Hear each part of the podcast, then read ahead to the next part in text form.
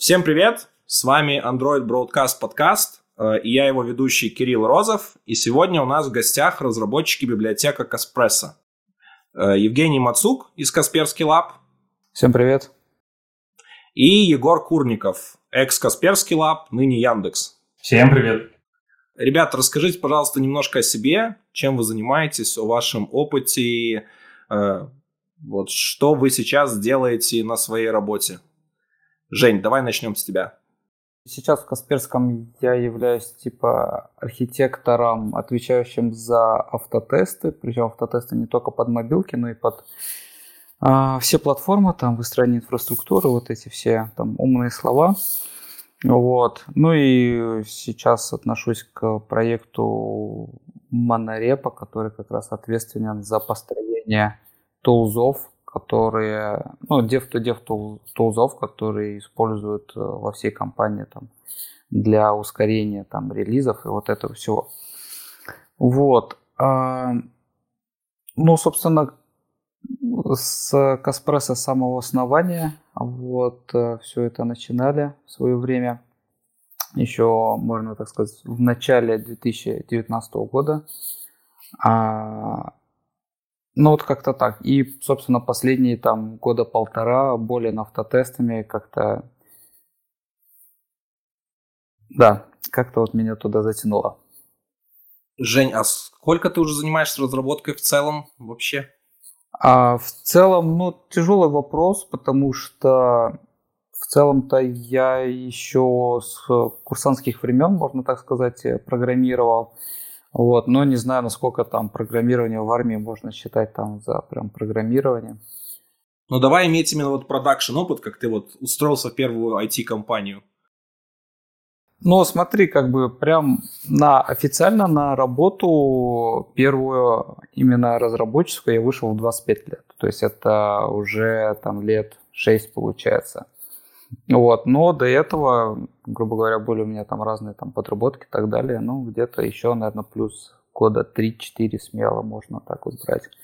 То есть, ну, наверное... Окей, то есть 9 лет, 9 лет смело можно считать. Да, да, да, вполне. Ну, десяточка давай, сразу накинем.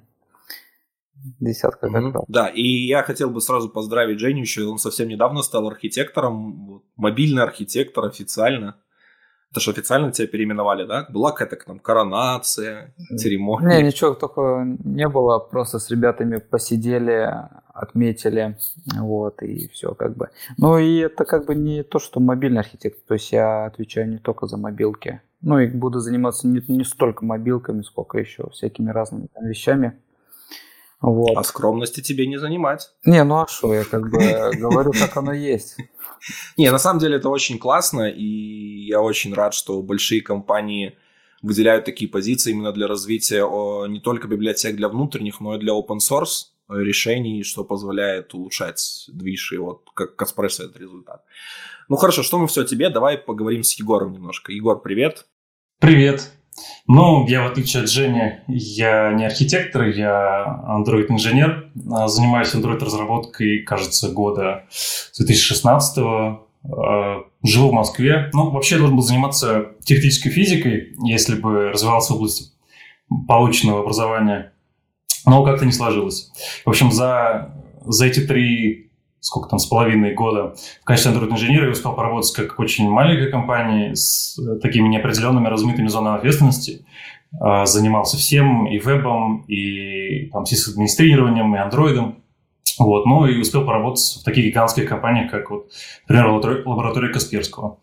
А, я в ней проработал последние полтора года, и вот, собственно, полтора года Каспрессой занимался и вообще автотестированием в целом. А, ну, если кто-то присутствовал на одном из метапов, а, посвященных и Каспрессо, и фототестированию в целом, которые мы с Женей проводили вот как раз в стенах лаборатории, то он, возможно, меня видел, может быть, со мной знаком. А, сейчас, ну, на самом деле, буквально пару дней, как я присоединился к команде Яндекс.Дзен, поэтому в ближайшее время буду тратить силы, время и добавлять себе седых волос, занимаясь автотестами здесь. Ну и, конечно же, занимаюсь Каспрессо, у нас еще есть план с ребятами для реализации, так что вот как-то так. А это у вас какой-то такой тайный план, когда вот Женя стал архитектором, ты ушел в другую компанию, вы так э, размножаете автотесты среди российских компаний? Так э, не только российских, на западные тоже идем. Все, то есть там все серьезно. Да, у нас как-то продвижение в массу пошло, и как бы со стороны какой-то публичной активности просто да, разносчики заразы переходят в компанию и поднимают тесты там. Я чувствую, что скоро я просто вот любитель Формулы-1, и я там знаю, что Касперский ну, поддерживает команду Феррари, у них там на костюмах эти лейблы. Чувствую, такими завоевательными темпами скоро у них вместо Касперский ла будет Каспрессо на костюмах. А, ну окей, давайте тогда ближе к теме выпуска. А, автотесты. А, все знают, что это важно, все знают, что это нужно. В книжках умных пишут, говорят, что да, это нужно делать, это помогает. Но вот реально, вот какую э, пользу несут тесты, э, юнит-тесты, UI-тесты, вообще любые тесты, вот, которые автоматизированы э, для разработки, для непосредственного создания продуктов. Вот почему это стоит делать? Ну, наверное, начну я. А, тут на самом деле автотесты можно смело делить на две части. Это по факту юнит-тесты там и какие-то интеграционные тесты, которые вы можете там запускать на там, виртуальной машине, этого достаточно. Это как бы одна вообще философия, одно направление, и UI тесты, которые на вашем UI, это другое направление. Ну, как бы. Но называется все тестированием, но это две как бы философии. Вот. А если про юнит-тесты, интеграционные тесты кратко, то это непосредственно часть написания кода, то есть а тесты и прочее, они не сколько там проверяют, что вы все, грубо говоря, проверяете все входные значения и так далее, они сколько помогают вам выстраивать правильную архитектуру, правильное разделение а, ответственности и вот эти все как бы умные слова. И когда вы пишете код, вы реализуете фичу вместе с тестами, у вас как бы фича, она ну, совершенно по-другому выглядит, нежели вы а, тесты не пишете. Вот. А это для одного. А вот автотесты, да, UI тесты, то есть которые гоняются на UI, они больше про то, что у вас все равно должна быть какая-то валидация того, что все, ваше приложение полностью, да, оно работает по пользовательским сценариям, да, не какой-то вы там слой тестируете, какой-то кусок и так далее, а все полностью, оно работает. Это как бы такие верхнеуровневые интеграционные тесты, и они очень необходимы для валидации, что все у вас действительно вместе работает. То есть если раньше там обычно на задачи проверки вот этих пользовательских сценариев бросались ручные тестировщики, да, то, а, ну и тогда, соответственно, релизы были там раз в квартал, и в принципе нормально. То сейчас там с ускорением всего этого дела, с ускорением тайм-тайм-маркета и прочее, становится критически необходимо, да, чтобы у вас всегда в мастере была как бы стабильная версия, версия, которую вы можете в любой момент релизнуть, и которая, вы знаете, она будет проходить все пользовательские сценарии. А ручниками вы там, даже если с Индии будете деревнями их пригонять, это вас не спасет. И тут очень сильно играет уже роль автоматизации.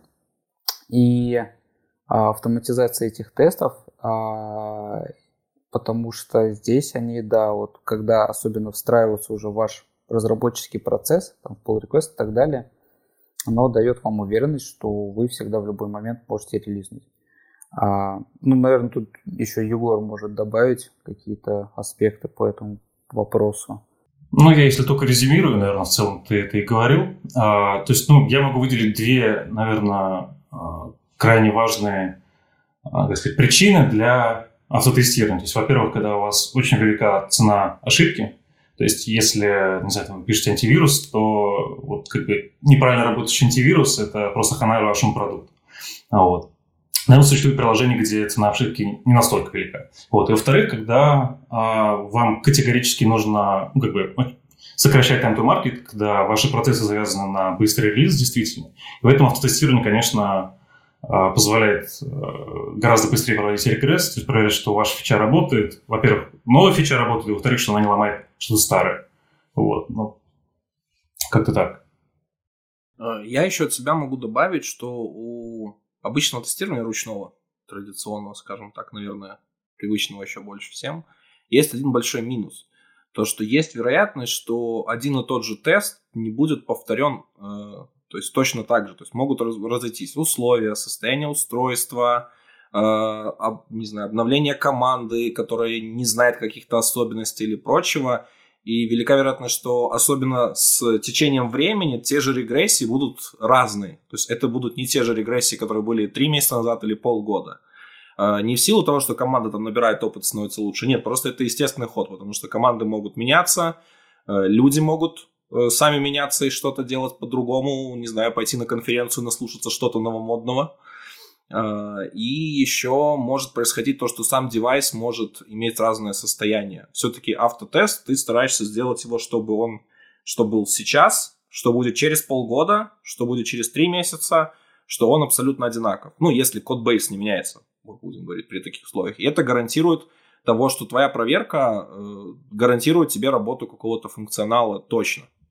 Ну, тут на самом деле палка о двух концах, потому что там, где не ошибается, ну, там, где ошибается человек, робот, конечно, не ошибется. В то же время, где робот может ошибиться на такой фигне, казалось бы, которую человек э, как бы с легкостью пройдет, и то есть, ну, и палка о двух концах, на самом деле. Да, я еще добавлю, что на самом деле автотесты, они очень хорошо зайдут а, все равно с течением времени вы будете там переписывать половину приложений и так далее. Это неминуемо, а, потому что проект там развивается, там куда-то уходит в другую сторону. Вы понимаете, что прежние решения, они уже там плохо там что-то масштабируются, надо переделать. То есть, ну, говорится, мы же должны как-то оправдывать свои высокие зарплаты. Вот. И в этом случае, когда вы там затеяли какой-то рефакторинг такой нормальный, а, то юнит-тесты, там интеграционные тесты вам слабо помогут, потому что, ну, вам, скорее всего, их придется тупо выкинуть. Вот, если у вас такой, вы просто берете какой-то кусок и так мощно переделываете. А вот автотесты, кстати говоря, вам дадут э, большую уверенность в том, что вы там ничего не отломали и так далее, потому что ну, они по факту не зависят от кодовой базы, они тестируют они полностью имитируют ну, действие пользователя, то есть как э, черный ящик, может быть где-то не черный ящик. Вот. И ну, рефакторинг с, как проводить, когда у вас есть э, пачка хороших автотестов, ну, намного безопаснее. Вы хотя бы можете сразу же понимать, что, допустим, все, вот вы отрефачили, все основные у вас сценарии, они работают. Если где-то что-то там отломалось, то ну, пользовать, ну, то есть это там не выше какого-то третьего, четвертого приоритета, как бы, да и ничего страшного. Вот, пользователь вряд ли там доберется прям до такого сценария. Вот, и это очень круто, на самом деле. Вот, это очень круто. Причем одна из лучших практик есть. То есть, если вы делаете рефакторинг, затеиваете какой-то, то нужно сначала покрыть этот кусок тестом, если у вас это не сделано, и потом рефакторить, чтобы четко знать, что у вас это работало таким образом до рефакторинга – и после рефакторинга это работает точно таким же образом, и ничего не поменялось. Говоря вообще, в принципе, про автотесты, э, инструментарий для тестирования в андроиде в целом исторически это было, скажем, не самое приятное место, куда хотелось лезть разработчику. То есть не было tools, э, не было нормальных гайдов, э, приходилось что-то делать очень странное, даже тех же не было возможности запуска юнит-теста в виртуальной машине, даже если у тебя совсем нет э, Android кода в каких-то частях, тебе все равно нужно было запускать их на Android устройстве. Конечно, время прошло, и за последние 10 лет все поменялось. Особенно был, бой, наверное, бурный рост происходил за последние 3 года. 3-4 года где-то. То есть инструментарий реально очень сильно развивался, появились новые библиотеки. Э, наверное, самое громкое из всего этого известно это появление Espresso, Э, которая действительно так существенным образом э, сделала взгляд на UI-тестирование, автотесты и вообще подход другим в андроиде. Но автотесты для всех очень часто это боль. Боль, и люди говорят это по разным причинам. То есть причин на самом деле уйма. Э, сложно писать, много времени, вообще куча-куча всего. Вот э, вот какая боль конкретно, вот вы можете сказать, какая боль в автотестах э, у вас была, скажем, не будем поговорить, как вы ее решили, будем говорить вот именно, какая боль у вас была, и вообще, в принципе, у компаний, которые туда не хотят входить. Рас... Начну историю, как у нас было в Касперском. То есть это еще было до прихода Егора, вот э, вся вот эта история затевалась. Я, в принципе, эту всю историю начинал, и а, она, могу сказать, что действительно тема автотестирования, наверное, так одна из самых э, таких вот непростых, на самом деле, оказалась. Это, как говорится, не архитектурки пилить. Ну вот, тут все пожестче немножко. А в году так в 18 мы вот э, решили, мы съездили там с товарищем на конференцию Мобиус, а, там выступали ребята с Авито, вот, рассказывали про православие и соборность, про то, как там они с автотестами живут замечательно, и что автотесты у них там на нативных инструментах. Вот. И как бы из того, что мы знали а, с товарищем, товарищ этот, кстати, Леша Быков, если он слушает, привет ему, а, из того, что мы знали, что у нас в компании есть автотесты, ну, в мобильном штабе. Пацаны там пилят на апиуме, пилят уже несколько лет. Прогресс там, ну, что-то там вроде есть, но там как-то особо value мы сами пока не прочувствовали, то есть там у нас проще не стало как-то жизнь. Вот. И авитовцы такие рассказывали, что типа вот мы делаем ставку на нативный инструмент, потому что они там лучше по такой-то, такой-то, такой-то причине. А, и мы тогда как-то вот загорелись тем, что ну надо бы и у нас там православие соборность навести, мы же все как бы люди христиане и так далее. А, ну, мы думали, ну что, сейчас там быстренько пресечем, за месяц э, заимплементируем, и будет счастье. Вот, но мы начали так потихонечку погружаться, как бы свободное время. А это уже как бы начало лета было. Мы как бы сначала вот с кем мы изначально начали, Леша, он там а, начал заниматься фичами в проекте и так далее. Вот, я подключил другого э, человека вот с моего проекта, тоже как бы привет отдельно Диме Мовчану. И мы вместе начали ковырять это. Вот. Мы подпольно, можно так сказать, где-то ну, месяца 3-4 ресечили вот тему автотестов. То есть оно точно не оказалось такое, что типа, ну там сейчас быстренько запилил и все. И чем больше мы ресечили, тем больше для нас открывались как бы новые просторы вопросов. Вот. А... И мы потом поняли, что этим надо заниматься как бы full time в рабочее время – начали выбивать, чтобы нам выделили рабочее время. Сначала Димку посадили там на full time, я как бы на half time был. Вот. Потом через месяц второй нам под, подключили с ребят с других команд по, можно так сказать, по 0.5 FTE. В том числе тогда вот в начале 2019 года подключился Егор. То есть вот просто даже оцените, мы полгода там ресечили, что-то пробовали, и для нас как бы только вопросы открывались и открывались. И это, слава богу, что в конце 2018 года мы тогда э, хорошо очень общались с авитовцами, в том числе, ну, главным образом с Димой Ворониным. Вот. И Дима нам очень сильно помог в том плане, что они уже, ну, у них уже был какой-то опыт. Вот. И он как бы не пожалел своего личного времени. Он к нам приезжал в офис, мы к нему приезжали в офис.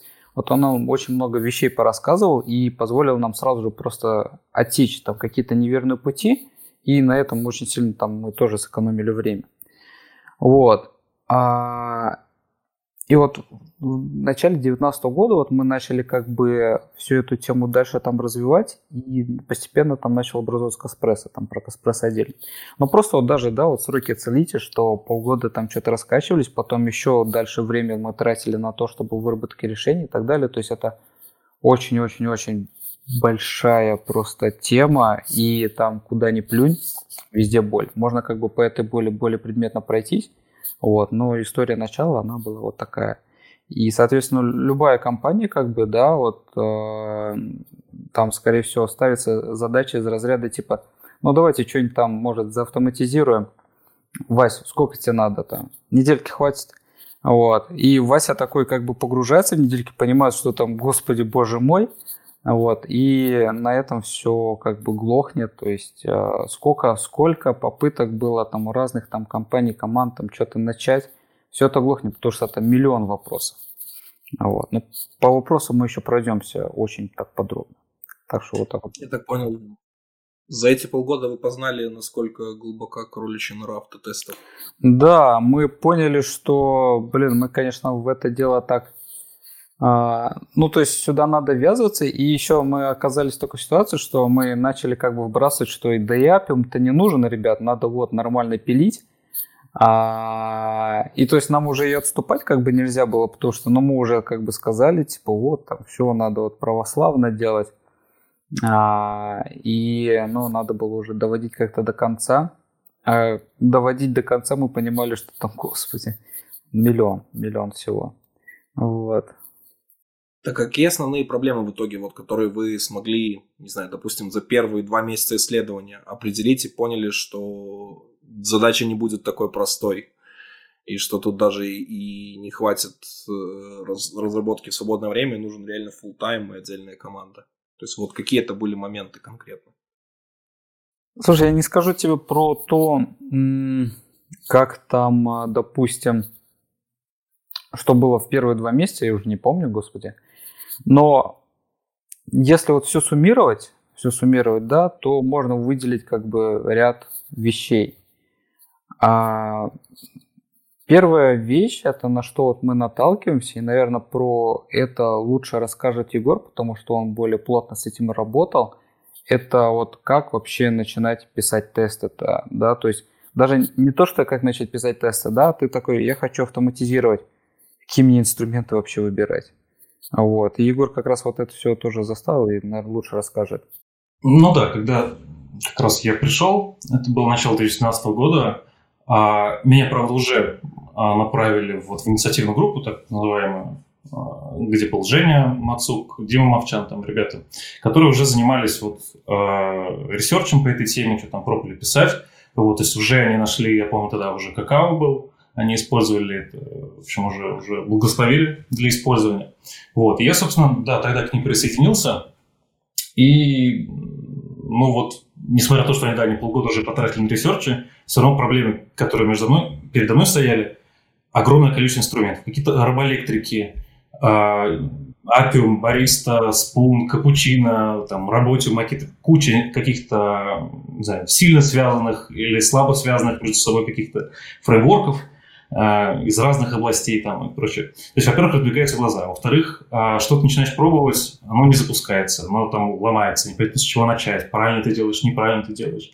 А, и вообще ребята, когда, ну, мы вместе, когда начинали, мы, помню, первая даже задачка, которую я застал, это было написать а, по одному тест-кейсу реализовать в своем проекте. То есть мы, как бы, была команда, каждый из участников был в, разном, в разных проекте, ну, проектах внутри лаборатории.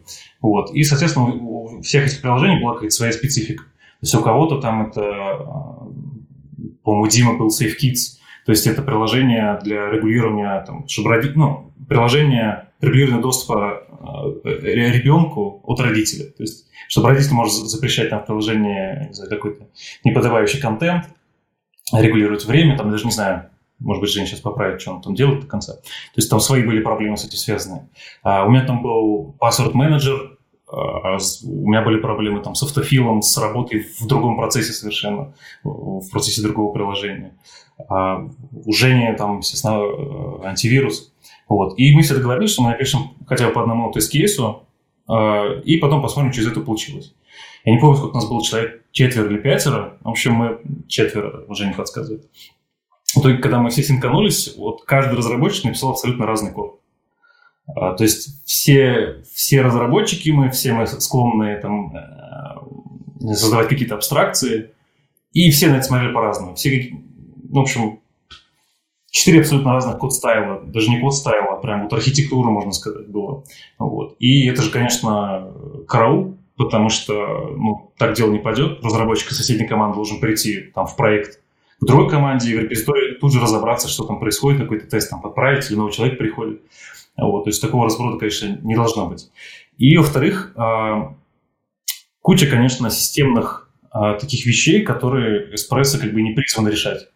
То есть вот работа, ну, эспрессо хорош тем, что он работает синхронно, то есть внутри прям а, мейнтерда тестируемое приложение, вот, и отсюда же вытекают все его недостатки, что, вот, не знаю, нотификацию не проверить, а, вот тут же автофил в моем случае в другом приложении не проверить.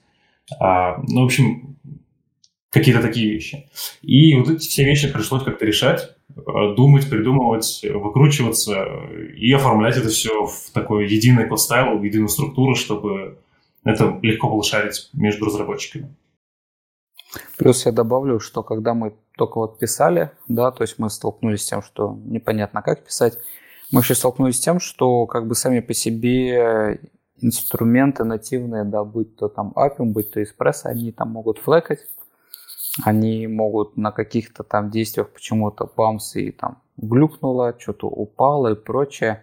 А если опираться там на определенные ресерчи, статьи, доклады Эспрессо, он а, а, по стабильней а, апиума, ну, хотя бы по той простой причине, что точек отказа у эспрессо намного меньше, их практически там, а, грубо говоря, одна точка, да, у апиума там вот эти все адаптеры и прочее, прочее.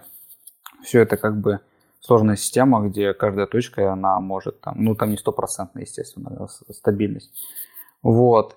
И непонятно, как вот работать с асинхронными действиями, да, то есть там использовать а, эспрессовский ресурс idling, либо еще что-то. Вот, большой вопрос. Плюс там мы постепенно можем... Ну, то есть вот с написанием проблема, да, и дальше вытекает проблема еще с тем, что а, ты такой как бы написал тест, да, тебе непонятно. Ну, во-первых, там логов никаких не пишется, по сути. Вот, то есть у тебя где-то упало, что упало, когда упало, хрен его знает. Никаких скриншотов там, ни видео, то есть и даже отлаживаться, и даже отлаживаться, да, вот ты, если, не дай бог, господи, подключил этот несчастный оркестратор, будь он не ладен, чтоб они там все в гробу перевернулись. Это же вообще одище просто какое-то. Оно из 10 раз, 5 раз тебе не запустится. Вот, ты зап... ну, как, как тупой юзер, там нажимаешь кнопочку зеленую, типа, запусти мне тест. А он пишет тебе, я не вижу тестов. Ты такой, так, як так-то вообще? Вот. А, ну, если разработчики мы еще там, ну, давай там как-то ковырять, пробовать, что-то там экспериментировать, то, допустим, тестировщик, да, пишет, а у него вообще как бы желание, чтобы оно все вот работало как бы из из а он ну, нажимает зеленую кнопочку, она не работает, и он пишет разработчикам, типа, что происходит, я вообще не понимаю, почему она не работает. Вот, и все эти моменты, да, они, конечно, уже создавали такой большой-большой пласт на того, над чем подумать.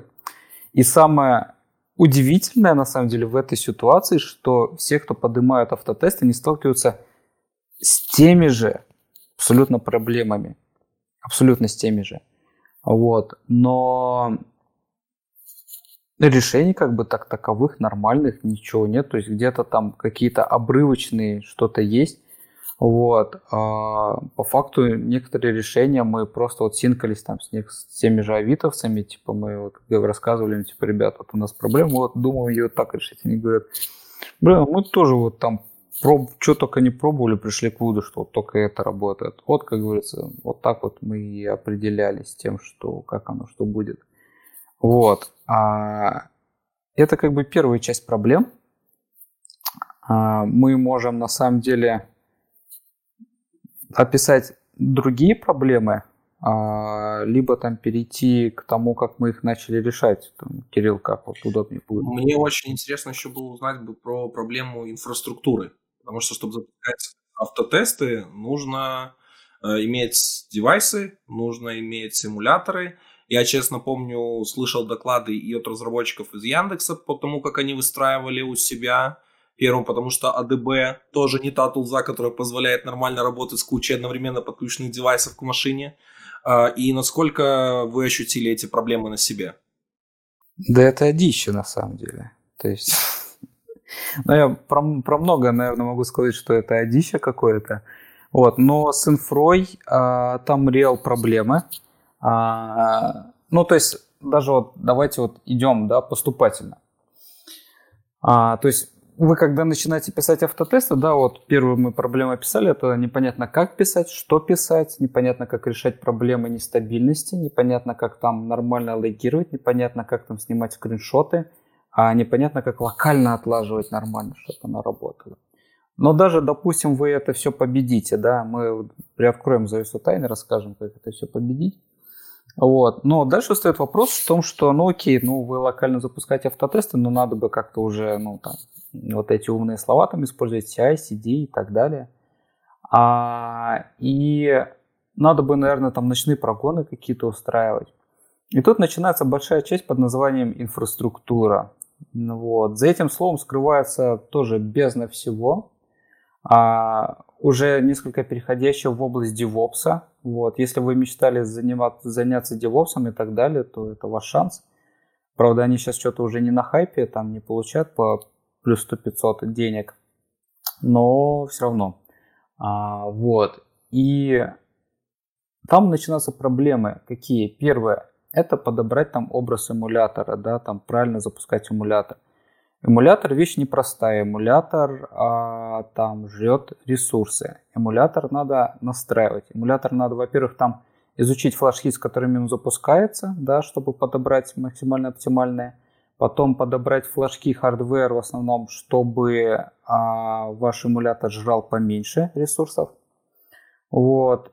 И третье, вы сталкиваетесь с проблемой, что эмуляторы должны работать э, стабильно, то есть вы должны там создавать и на эмуляторе должно быть накатано какое-то ПО, какие-то учетки поставлены и так далее. То есть здесь встает вопрос снапшотов, образов, их подготовки, накатки, раскатки. Ну, вы поняли, да? То есть уже вот такие вот вещи. Контейнеризация, вот докеры. Вот. Ну хорошо, там с эмуляторами вот, допустим, разобрались. Дальше там необходимо подобрать железо и определиться, где вы будете запускать эти тесты. А в Firebase TestLab вы их можете, например, запускать, там относительно быстро их э, поднять, но если в ваших тестах там нужен ADB, то сори. Если там, ну и в Firebase там есть еще как бы ряд ограничений. Ну и главное ограничение, что если вы будете постоянно запускать ваши тесты, то там вы так нормально на деньги попадаете. Хотя вроде в чатике там писали, что вроде сейчас они как-то подемократичнее стали.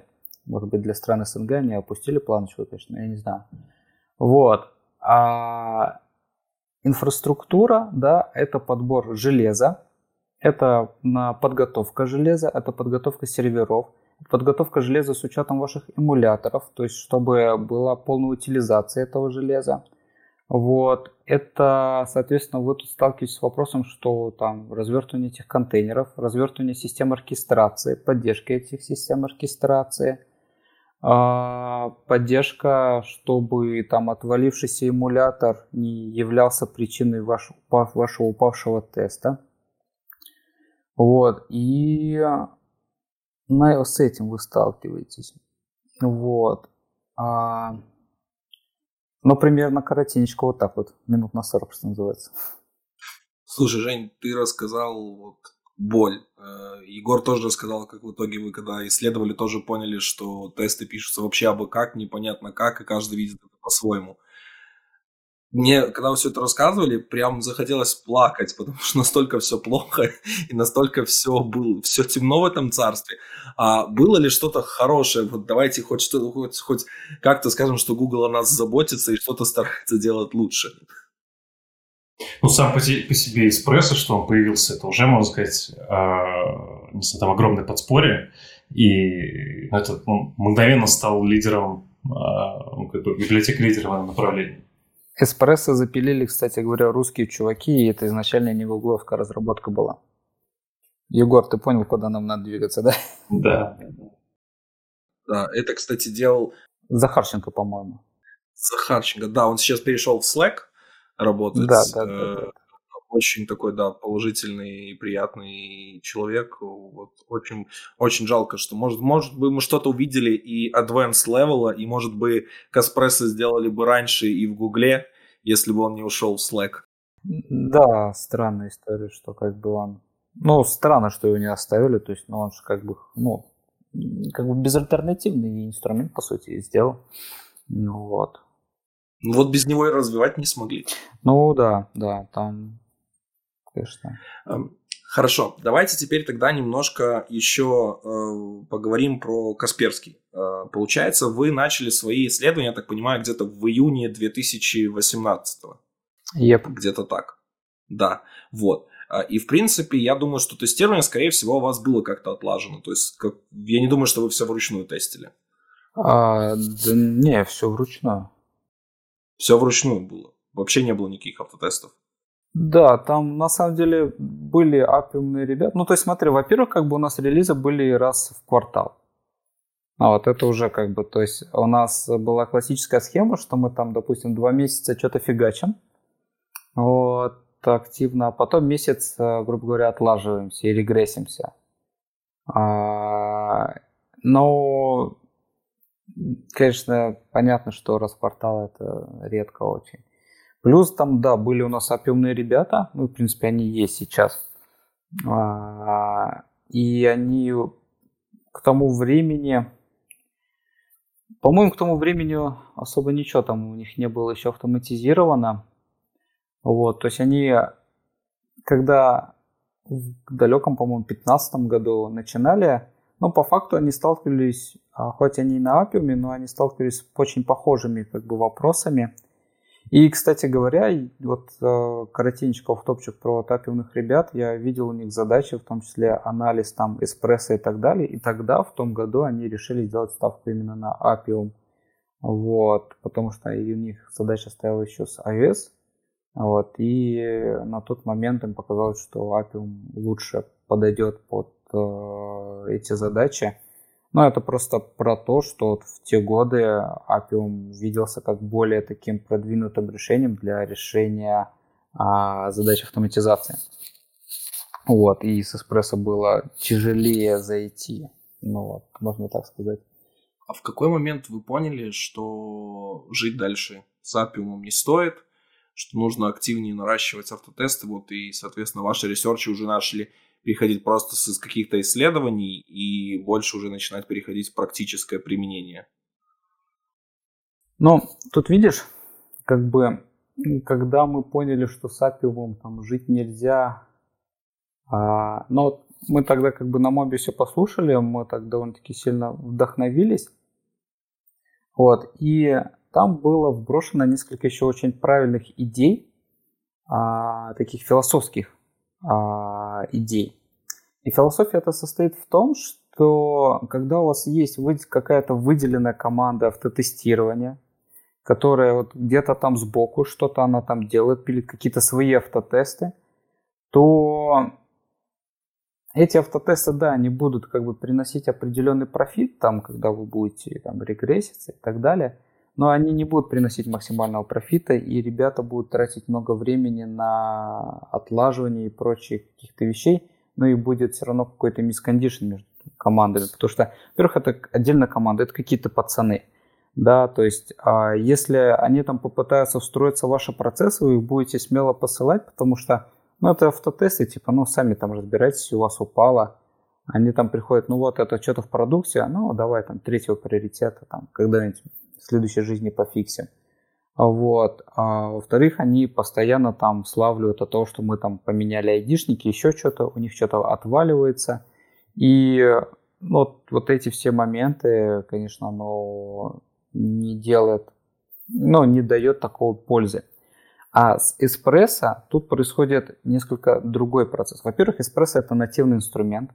А вы можете писать тесты в вашей же IDE, да, и, а, соответственно, это инструмент, который удобен разработчику, да. Если с Appium ему надо ставить какую-то отдельную студию, там, отдельный фреймворк, что-то там отдельно писать, то есть это а, оно все, дол, оно все дольше там а, собирается и прочее. То Espresso это наш инструмент, да, вот нативный, вы имеете все в IDE-шечке, вы взяли там сразу же запустили их, вы имеете доступ к коду, вот. И, соответственно, вы можете держать ваши тесты в вашем же проекте. Вот. Это очень удобно. И вторая очень главная мысль это то, что драйверами да, и двигаясь вперед, процесс по автотестам должны именно разработчики. Вот, потому что, а, автотесты это не просто, б, а всегда автотесты, там код такой же, что и как бы в продукте код, то есть нужно держать архитектуру, код стайлы, вот эти все вещи. Вот. В, разработчики должны думать об автотестах, они должны за них переживать, и чтобы они за них переживали, а процесс прогона автотестов должен быть встроен в ваш CI-процесс. Вот. И тогда все вот потенциальные вещи, что вы там что-то отломали и так далее, разработчик будет сразу же это отлавливать на pull реквесте вот сразу же чинить, и вы будете получать здесь еще максимальный профит. И автотесты у вас будут гоняться постоянно на каждый pull request, и вы будете отлавливать баги, какие-то неприятные вещи, и это действительно работает. Да, и вы получаете максимальный профит от автотестов. То есть вы получаете профит а, такой же, как вы получали бы от, грубо говоря, юнит-тестов, потому что вы их гоняете регулярно, постоянно, на каждый ваш а, пуш в мастере. Это очень а, важно. Есть разные стратегии по поводу того, как обрабатывать то, что end-to-end тесты могут быть там нестабильными, а зависящими от вашей инфраструктуры, да, то есть там можно макировать дату и там превращать ваши тесты из end-to-end в end-to-mock. А, вот. Это немножечко чуть про другое. Вот. Но вот эти мысли нам очень сильно понравились. И мы поняли, что это правильное направление, это верное направление, за этим направлением будущее. Вот. И именно так должна жить как бы разработка. То есть это автотест, это не должна быть какая-то вот где-то там, кто-то там что-то там делает, да. Нет, это забота тоже разработчика. Это очень важная процессуальная вещь. И а, именно с таким как бы подходом миросознания автотесты будут работать. Ну вот. Так что вот так. Окей, давайте тогда теперь говорить про основную тему, которую мы пришли здесь обсудить. Это Каспрессо. То есть э, понятно, что Каспрессо выросла из каких-то наработок ваших собственных, из опыта, из опыта э, от Авито, из, я знаю, что Headhunter тоже принимали участие в этом, то есть коллаборейтили с вами, чтобы тоже все это сделать. Эм, и э, вы еще все сразу сделали open source. То есть это все получилось так, типа, что со всеми еще и поделиться, э, не только упростить. Какие вы вообще вот э, преследовали первую цель? Э, насколько я знаю, вы, вот вы уже говорили, что начали в феврале где-то, в феврале 2019 разработку. Э, вот первый релиз состоялся в сентябре, в сентябре того же года. Вот насколько планы изначальные по первому релизу разошлись в плане времени, в плане того, что вы хотели сделать, или наоборот, вы не смогли сделать того, что захотели, поняли, что просто нужно в какой-то момент остановиться и сделать релиз? Ну, здесь на самом деле а, и то, и то, а, потому что, во-первых, мы хотели, а, кажется, зарелизить в марте. У нас был какой-то внутренний метап, вот, и мы даже какой-то, не знаю, считали прям вот, вот буквально бета, и там еще буквально пару, пару, пару недель, и будет все готово. Вот. Но, да, естественно, все это продлилось до сентября, потому что нужно было ну, мы примерно наметили какой-то roadmap, примерно представили, что библиотека должна делать, что бы мы сами хотели, там, чтобы она делала то, что было достаточно для, для наших нужд. Вот. Но, тем не менее, все равно в сентябре пришлось остановиться, потому что и тогда оно было все не готово. Вот, и мы уже решили, что нам надо уже... А, и плюс мы, мы в июле даже как-то хотели, думаю, сейчас вот мы а, зарелизимся, поедем в отпуска, все прекрасно. А в итоге и в отпуск катались, вернулись, все доделывали. Вот, поэтому ну, это такая задача, которая увлекает. Э, над ней там все эти выходные, Э, после работы, на работе украдкой, там, когда выделяет время, когда не выделяет время. То есть это такая, в общем, увлекательная штука. А в плане того, что же мы хотели, э, ну, то есть какие цели мы перед этой библиотекой ставили, чего нам самим не хватало, э, то тут сколько там, 6, 7, 6 пунктов где-то я выделял. Ну, во-первых, да, хорошая читаемость, чтобы этот код был приятно читать, поддерживать, через месяц, через полгода вернуться к тесту, который ты написал, или какой-то другой разработчик написал, разобраться, там, поменять нужную строчку. А, во-вторых, это стабильность. Женя уже упоминал такую особенность с тестерами флакают, хотя они флакают гораздо меньше, чем те же Appium или там еще какие-то фреймворки.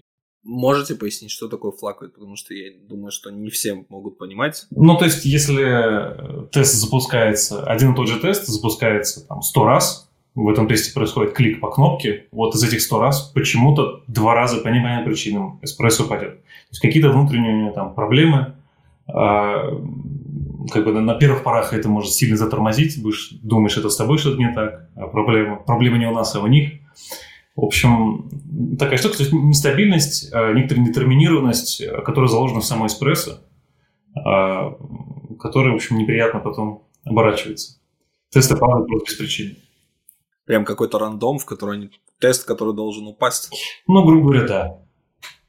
А, и то есть да, даже раннеры, то есть это внешняя сущность, которая запускает тесты, а, даже как бы продвинутые раннеры, например, как на марафон, они уже дизайнятся для того, чтобы поддерживать эти флакания. То есть это известная проблема, и вот ее ну, не только Каспресс, в частности, пытается у себя решить, но даже и на уровне раннера.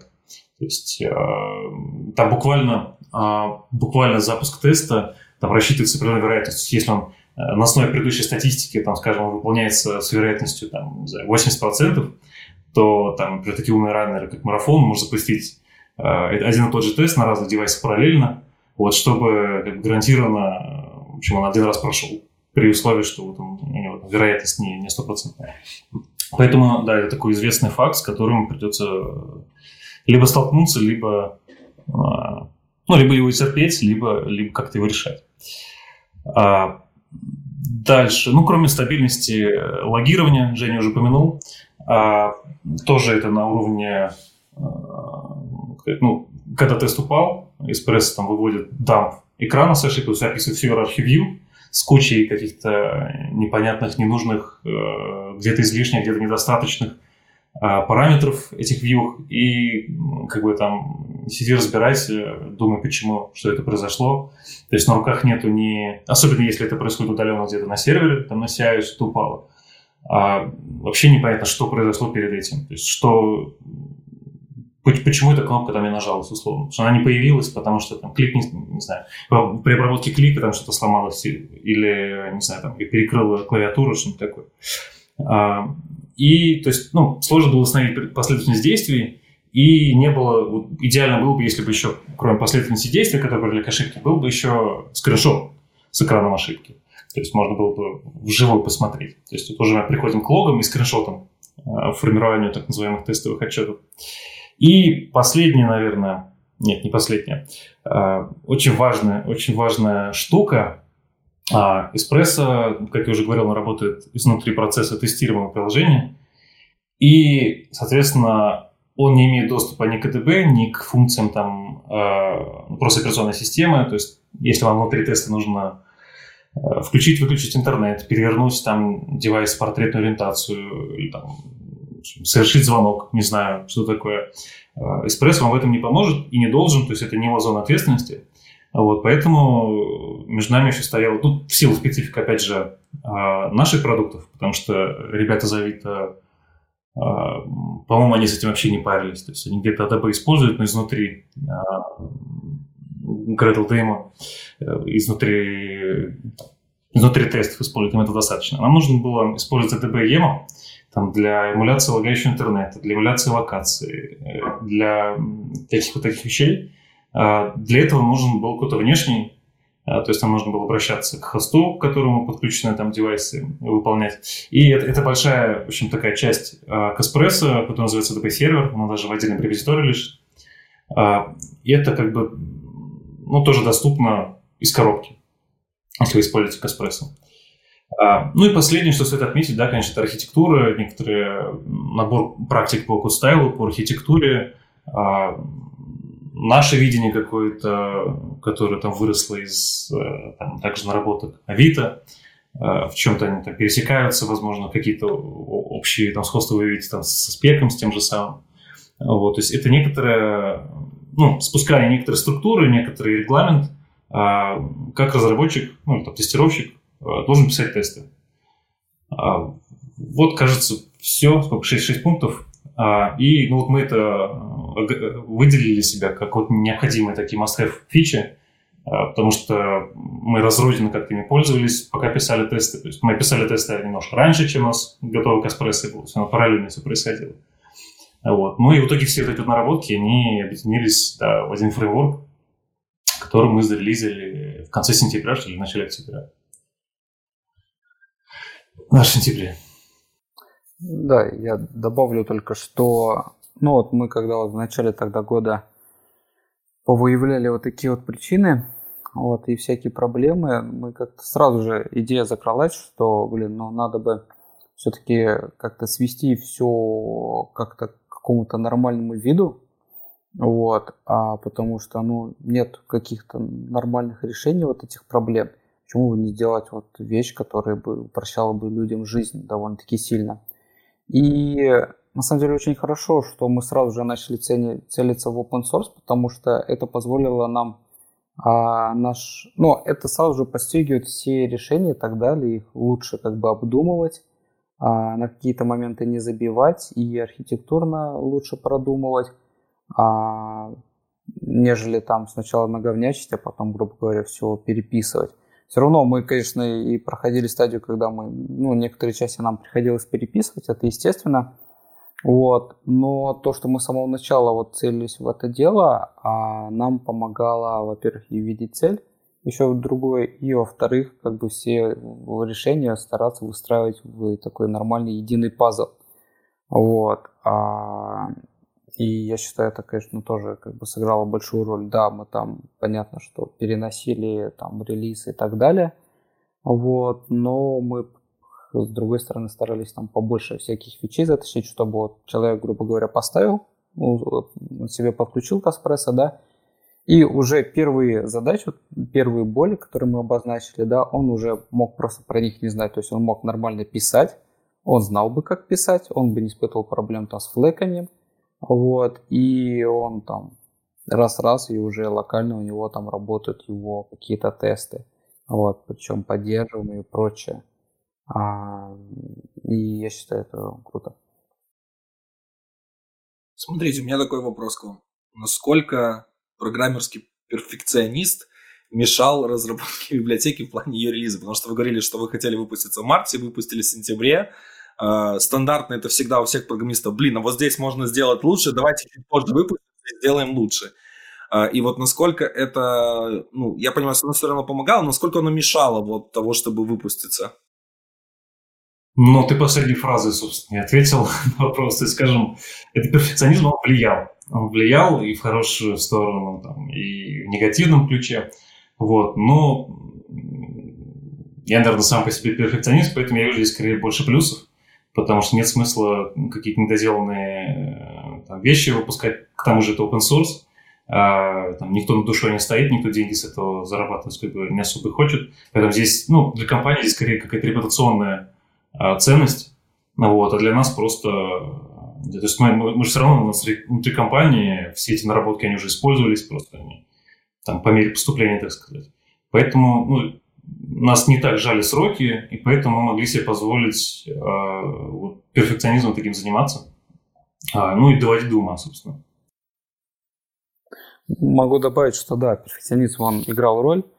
Вот, но иногда у меня включался режим менеджера из разряда, ребят, давайте уже результат, надо уже выкатывать. Вот, и, наверное, Егор не даст соврать, что мы часто там, у нас были полемики, что там я иногда где-то торопился, продавливал, что быстрее-быстрее. Вот, Егор такой, типа, блин, здесь надо лучше подумать, давайте чуть это немножечко а, там а, чуть переделаем. И все равно мы как бы, и даже в сентябре мы там, по-моему, месяц, мы просто фигачили днями и ночами. Вот, а, но все-таки я считаю, что в команде должен быть человек, который постоянно, типа, ну, тоже как бы занимается пушингами из разряда, типа, ребят, давайте, все, надо, надо. То есть менеджеры должны быть. Я помню, я буквально даже какие-то изменения в ход вносил, пока я готовил презентацию э, к выступлению, там, к этапу. То есть я там, ну, это еще, еще, еще очередной раз э, как конкретизируешь, фиксируешь себя в голове, там, пытаешься объяснить, потому что, блин, ну, здесь тут криво а вот здесь надо это подправить, это надо переназвать, это там еще что-то переименовать. Я, я думал, пока вот эти слайды проверял, я думал, сейчас скажешь, что я еще нашел кое-какие баги, пофиксил и перезалил новую версию. Программерский перфекционизм – это такая, скажем, палка на двух концах. Наверное, в плане качества именно библиотеки она всегда хорошо, она позволяет кто-то стремиться в новые, но вот именно какой-то, э, как это, стоп должен быть в какой-то момент, чтобы понять, что нужно остановиться, что нужно вот сейчас показать, и просто потом идти дальше, чтобы получить уже какой-то фидбэк. Потому что даже комьюнити, в принципе, важно видеть вот эту цифру 1.0, что-то стабильное, что это можно спокойно брать и не бояться. А, смотрите, вы выпустили релиз 1.0. И я практически уверен, что вы уже сразу понимали, что вы хотите делать на следующий релиз, что вы не успели сделать. И, и в какой-то момент просто Женя сказал, все, хватит, по паблишимся.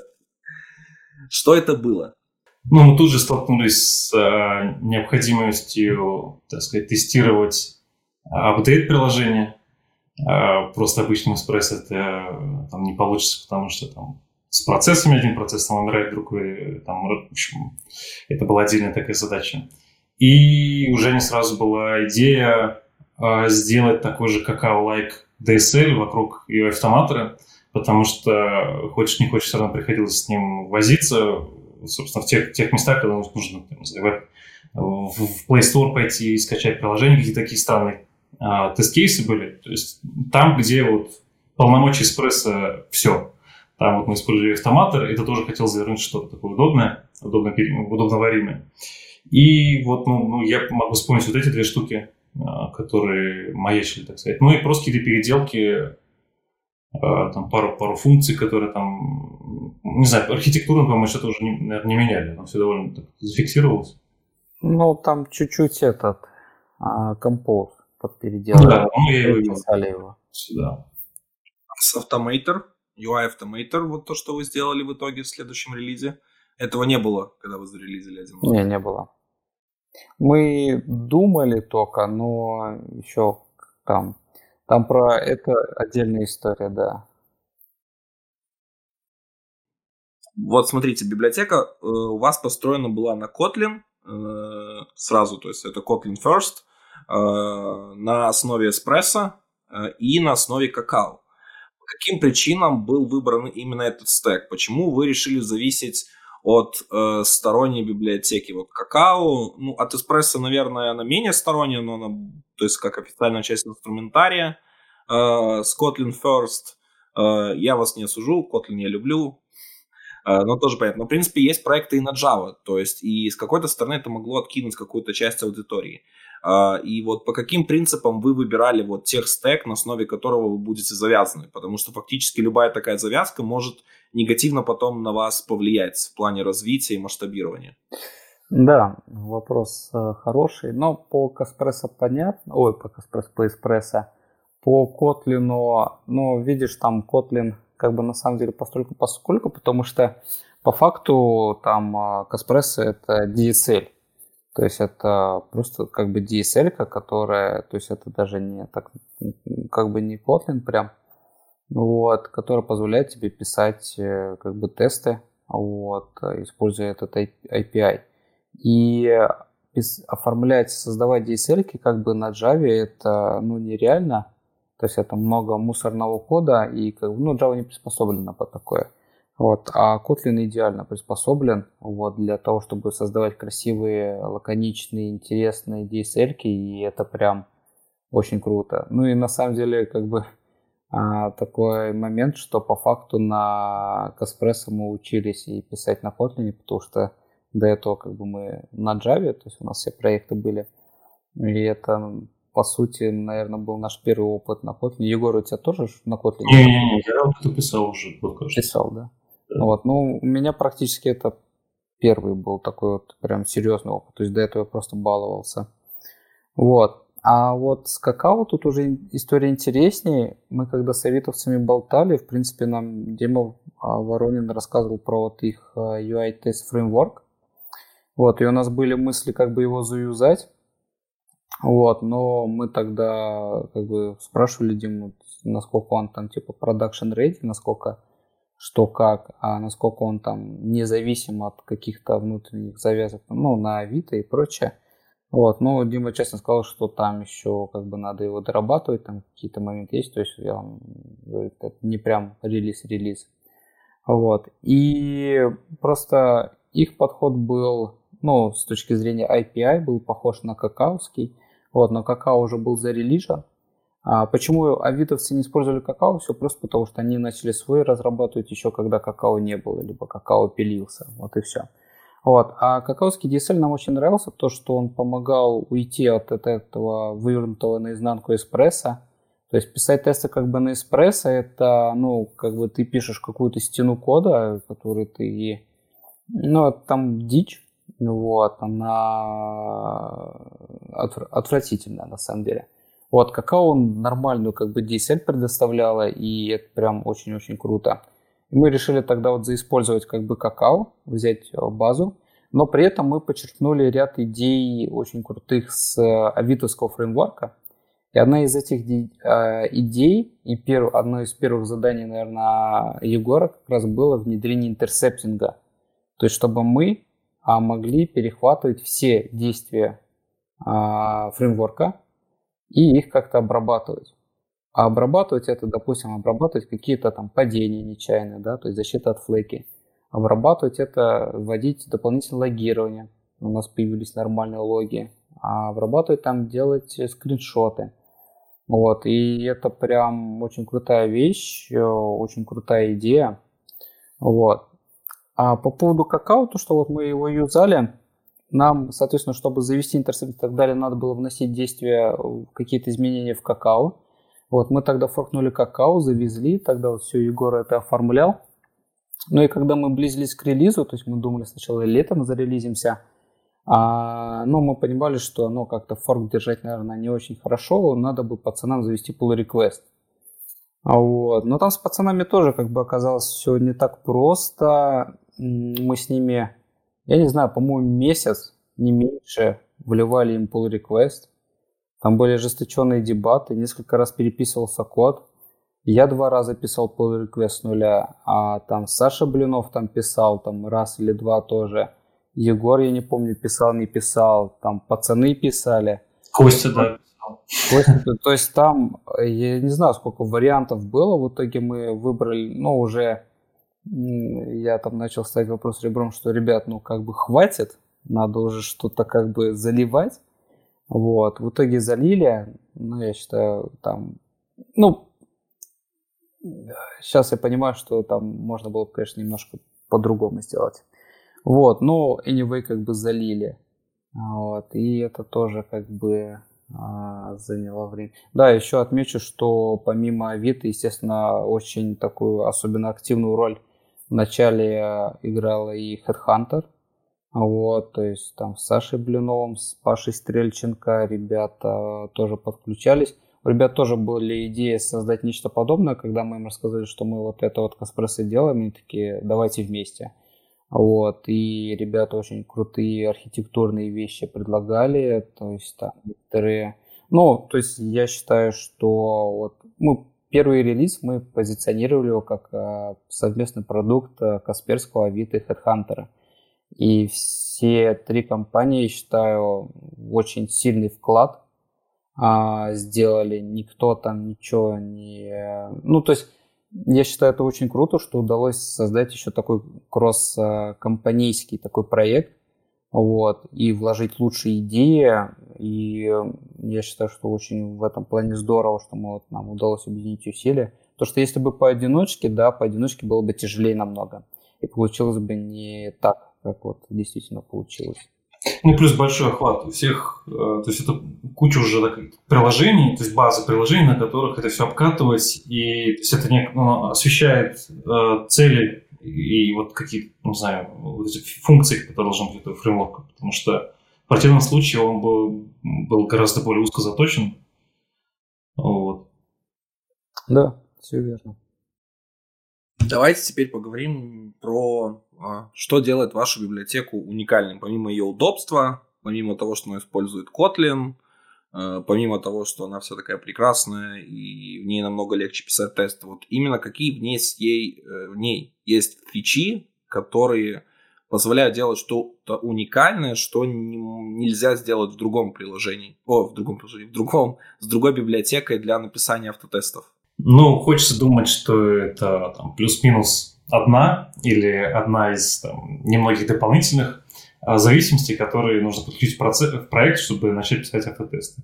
Вот, то есть это как бы а, уже такой готовый, готовый путь, а, можно сказать, готовая комьюнити, а, в общем, какой-то старт, и, и все инструменты, которые по продвижению по этому пути вам понадобятся, они как бы уже все, все завернуты. То есть мы как бы это все проходили, оставили такие ништяки по пути для разработчиков, которые стартуют это все писать. А, то есть и позиционирование, наверное, основная фишка в том, что это вот э, такой лучик света в этом темном царстве. И очень хорошее подспорье для того, чтобы а, вообще войти в эту тему. Ну, давайте резюмируем еще раз. Так, вот именно функциональные фичи, не то что удобство, а именно функциональные фичи. А, это э, логи. То есть вы значительно поработали над логами с собиранием скриншотов, что легко понять, почему у вас тест не проходит. Ну смотри, давай я как бы резюмирую, чтобы это коротко, как говорится. Первое, это защита от э, флеки, да, встроенная защита, то есть вам не надо ничего дополнительно делать, оно все работает из коробки. Окей, раз, раз. давай дальше. Второе, давай это... быстро так вот. Да, прям. второе, это... Ты ж военный, ты должен знать, как да, быстро. Так точно, так точно никак нет, да. А, второе, это логи, вот, то есть э, вам пишутся удобные логи, понятные, с помощью которого проще понимать, что происходит в тесте и анализировать падение. Третье – это скриншоты, которые вы также настраиваете, они делаются там по шагам, по действиям, по падению. А, четвертое – это API, а, строго заданный, который вам позволяет писать а, тесты более детерминированно, разбивать их на подготовку, на пост действия, на шаги. Вот. И это придает вашим тестам структуру и максимальную корреляцию с теми а, тест-кейсами, на базе которых вы пишете эти тесты. Вот. Далее это система интерсептинга. Вы можете все ваши действия обрабатывать. Вот. Вы можете все ваши действия, там, дополнительную какую-то логику накручивать. Вот. И это такая очень крутая точка, ну, через которую была защита, реализована защита от э, флеки, логи, скриншоты, вот это все. Вот. А далее, это работа с ADB в, в Espresso, то есть Espresso сам по себе не дает возможность э, работать с ADB. Мы, соответственно, запилили возможность, что вы можете вызывать ADB вашей команды, причем не ADB шалда, а нормально, то есть там ADP, EMU и вот это все. Вот. А далее, а мы предоставляем удобный и э, мега, как бы из коробки механизм по деланию скриншотов. Да, то есть э, доклоки нас очень сильно полюбили за то, что мы им сильно упростили жизнь с этими скриншотами. То есть теперь делать скриншоты приложения очень легко. Плюс, кроме того, мы описали, и все оно работает из коробки. То есть ты просто подключаешь класс, и все, оно как бы из коробочки все работает. Причем мы подготовили статьи и лучшие практики, как делать скриншоты а, даже на тех экранах, которые реализованы где-то в глубоком легаси и прочее. То есть там архитектурные подходы есть соответствующие. Вот, из нашего тоже опыта. А после скриншотов что у нас еще идет? Далее идет работа, ну то, что уже во второй релиз попало, это обертка над UI автоматором. Да, это полноценная DSL обертка над UI автоматором, которая вам позволяет писать Kotlin-like uh, Kotlin-like uh, тесты через DSE. Под капотом uh, используется UI автоматор. И благодаря этому DSL мы также сделали UI автоматор более безопасным, то есть защиту от флеки, добавили туда логирование, то есть все, завезли все вот эти фичи с интерсептингом и так далее с э, Каспрессо и в э, UI автоматор.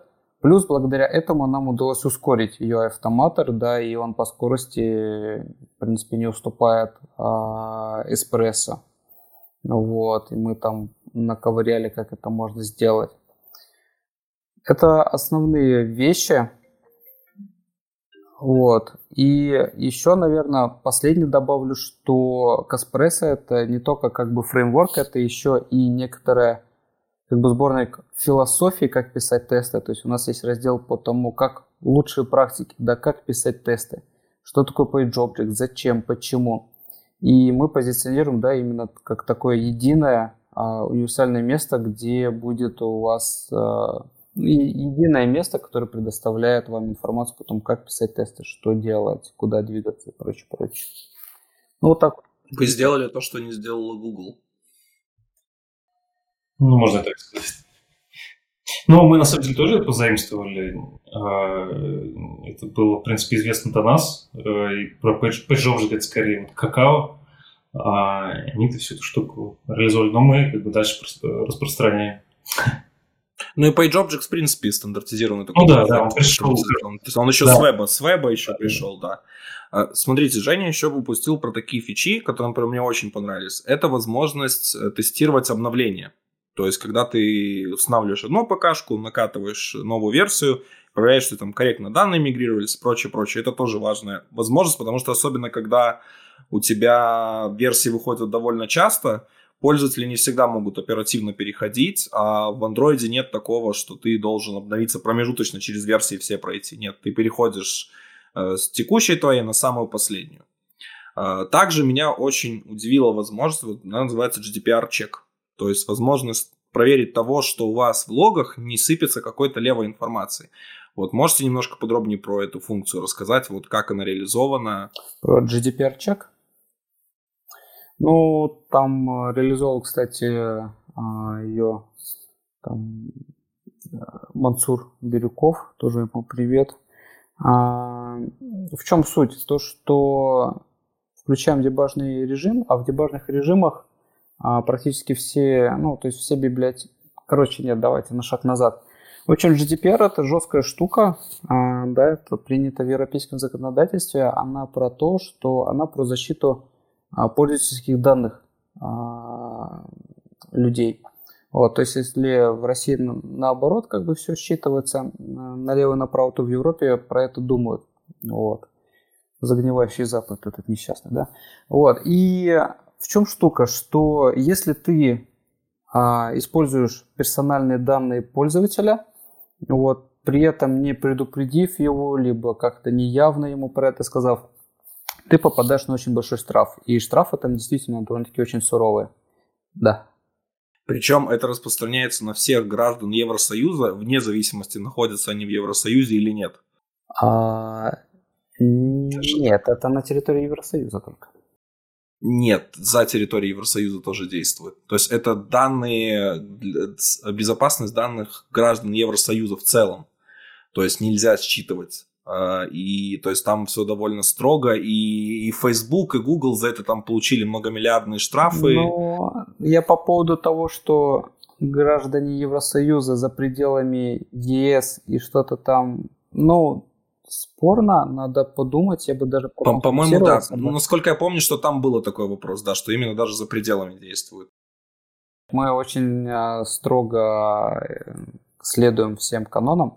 Вот. И есть несколько способов, э, как это все дело отслеживать, что вы там ничего налево не отправляете, там, в том числе через всякие библиотеки, типа там Firebase, аналитики и прочее. Самый правильный метод это просто ну, сниферить трафик, да, и там определять.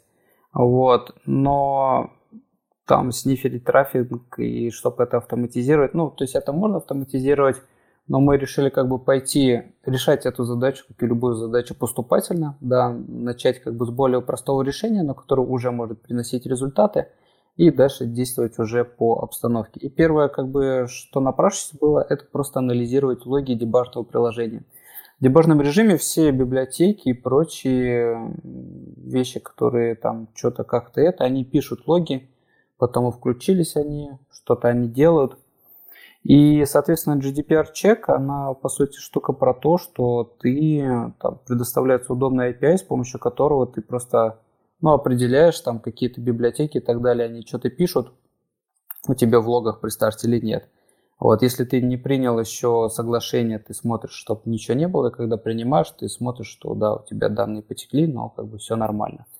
Вот, и дело в том, что с локатом работа с Android-приложения, она ну, непростая через Android SDK. Там есть ряд особенностей, там есть э, всякие зашквары там с буфер сайз и еще прочее, прочее, прочее. Вот мы, как говорится, собрали все эти грабли, заправославили, выложили и просто как бы пользуйтесь и берегите себя, свои деньги, деньги своей компании. Вот. Я вот подумал, что нам нужен какой-то а GDPR документ, ну или вообще такой закон по покрытию автотестами всех приложений. Представьте, в Евросоюзе такое выпустят, что приложение должно иметь минимальный код coverage там, 50-60%. Вот начнутся времена для Каспресса. Да, золотая жила. Главное закон принять. Окей, есть еще а, одна интересная тема, это UI а, Automator, то есть то, как вы его ускорили. То есть именно, что вы заявляете об ускорении в 10 раз. А, по демке, по гифке видно, что там все прям быстро и прекрасно. И хочется понять, за счет чего было вот достигнуто такое ускорение. Либо вы прям какие-то кудесники и маги и смогли сделать что-то невероятное либо UI Automator что-то сделали у себя не так и, и решили такие, ну, как бы, ну и ладно, типа, все равно мало кто использует. Там три человека, два из них это у нас в компании работают. Но там интересная история на самом деле получилась, а, такая тоже непростая. Вот мы изначально хотели как раз вот а, запилить вот поддержку вот десятки над UI автоматором еще по той простой причине, что ну, особенность наших приложений такова, что мы очень много чего делаем вне как бы, контекста приложения. А, и я помню, как автоматизировал один тест-кейс. У меня там была вещь, что а, надо было проверить нотификашку о том, что прогресс сканирования, нотификашка с прогрессом сканирования показывается в notifications на баре. Вот. А, и у меня этот тест постоянно валился. Причем мы, разные разработчики, что-то пробовали это победить. Эта разработка, отладка этого теста уже переш, перевалила за месяц или за два. Меня уже как-то это начинало бесить, типа, да что ж такое, черт побери, какой-то странный тест не можем победить. Вот. И я как бы смотрю видео, я вижу в видео, что эта несчастная нотификашка, она есть. Но тест почему-то определяет, что ее нет. Вот. Ну, естественно, определили нотификашки, так как это вне приложения, могу только через UI автомата. Я как бы, блин, да что ж такое? Вот, в общем, я просто, ну, грубо говоря, таким тыканием пальца определил, что если... А там особенность нотификашки была в том, что не показывался прогресс-бар, прогресс-бар статус сканирования. И этот прогресс-бар, он, ну, довольно-таки так э, серьезно обновлялся. Вот. И я просто с кода замедлил обновление этой, а, этого прогресс-бара, и тест стал проходить. А, ну, я такой подумал, ну, господи, работает, и как бы окей, закостылили. Но я обещал себе, что надо разобраться, что, это за магия какая-то. А, а потом, это где-то было в октябре, по-моему, Потом в декабре вот мы были на Мобиусе, и там был э, изначально, по-моему, это единственный доклад, на который я вообще пошел на full time. А, ну еще доклад Юнатан Левина, конечно же. Вот. А, как раз доклад был про UI автомат. Вот там выступала Света с LG. Вот. И Изначально даже этот доклад был помечен как хардкорный. И я согласен, что по уровню, ну, вот Егор тоже не соврет, не, со, не даст соврать, что доклад хардкорный для людей, которые как бы с автоматором не особо. Да и даже для нас как бы мы такие, ну, некоторые вещи так. В общем, она очень хорошо рассказала, как UI автоматор работает, на каких принципах, на каких механизмах, как что эти а, системы взаимодействуют. Вот, очень круто, я прям его несколько раз даже пересмотрел. А, оно дало мне вообще полное представление, как эта вся машина работает, по какому принципу. И там она рассказывала про проблему, с которой столкнулась. А, ну, у них в чем особенность? Они все пишут, все тесты на ее автоматоре, потому что у них уходит прошивка, им необходимо протестировать, что и все их как бы кастомные приложения на прошивке работают нормально. Это только через ее автоматор они делают. Вот. И она говорит, я тестировала какое-то там приложение, индийское кино. Вот. И это индийское кино, там у меня, говорит, когда проигрывается видео, у меня никакое действие, вообще никакая проверка не срабатывала. Я говорю, я понять не могу, почему так происходит. Вот. А оказывается, что а, там вот этот видеоплеер, он постоянно посылал accessibility события. Вот. А как UI автоматор вообще устроен? Он построен вокруг вот этого как раз accessibility, accessibility сервайса. Вот. И что он делает? Все взаимодействие он происходит через вот как раз вот эти события accessibility. А когда разрабатывали UI автоматор, ребята тоже, наверное, там задумались о том, что ну, надо бы как-то защищаться нам от каких-то там случайных колебаний. И что они сделали? А, у вас есть как бы, когда вы хотите, короче, когда вы хотите сделать какое-то событие, Сначала вы подписываетесь на слушание Accessibility Service Manager, вот, и подписывайтесь на слушание всех Accessibility ивентов, которые есть в системе. Вот, и в течение 10 секунд вы ждете 500 миллисекундное окно, когда не будет ни одного accessibility события в системе. Считается, что если это окно наступает, то система в консистентном стабильном состоянии и можно осуществлять какое-либо действие. Вот. А так как это индусское кино, оно там посыл... генерировало эти accessibility ивенты со скоростью э, меньше, чем вот 500 миллисекунд, то, соответственно, это окно не ловилось, и у вас никакое действие UI автомата там оно не срабатывало.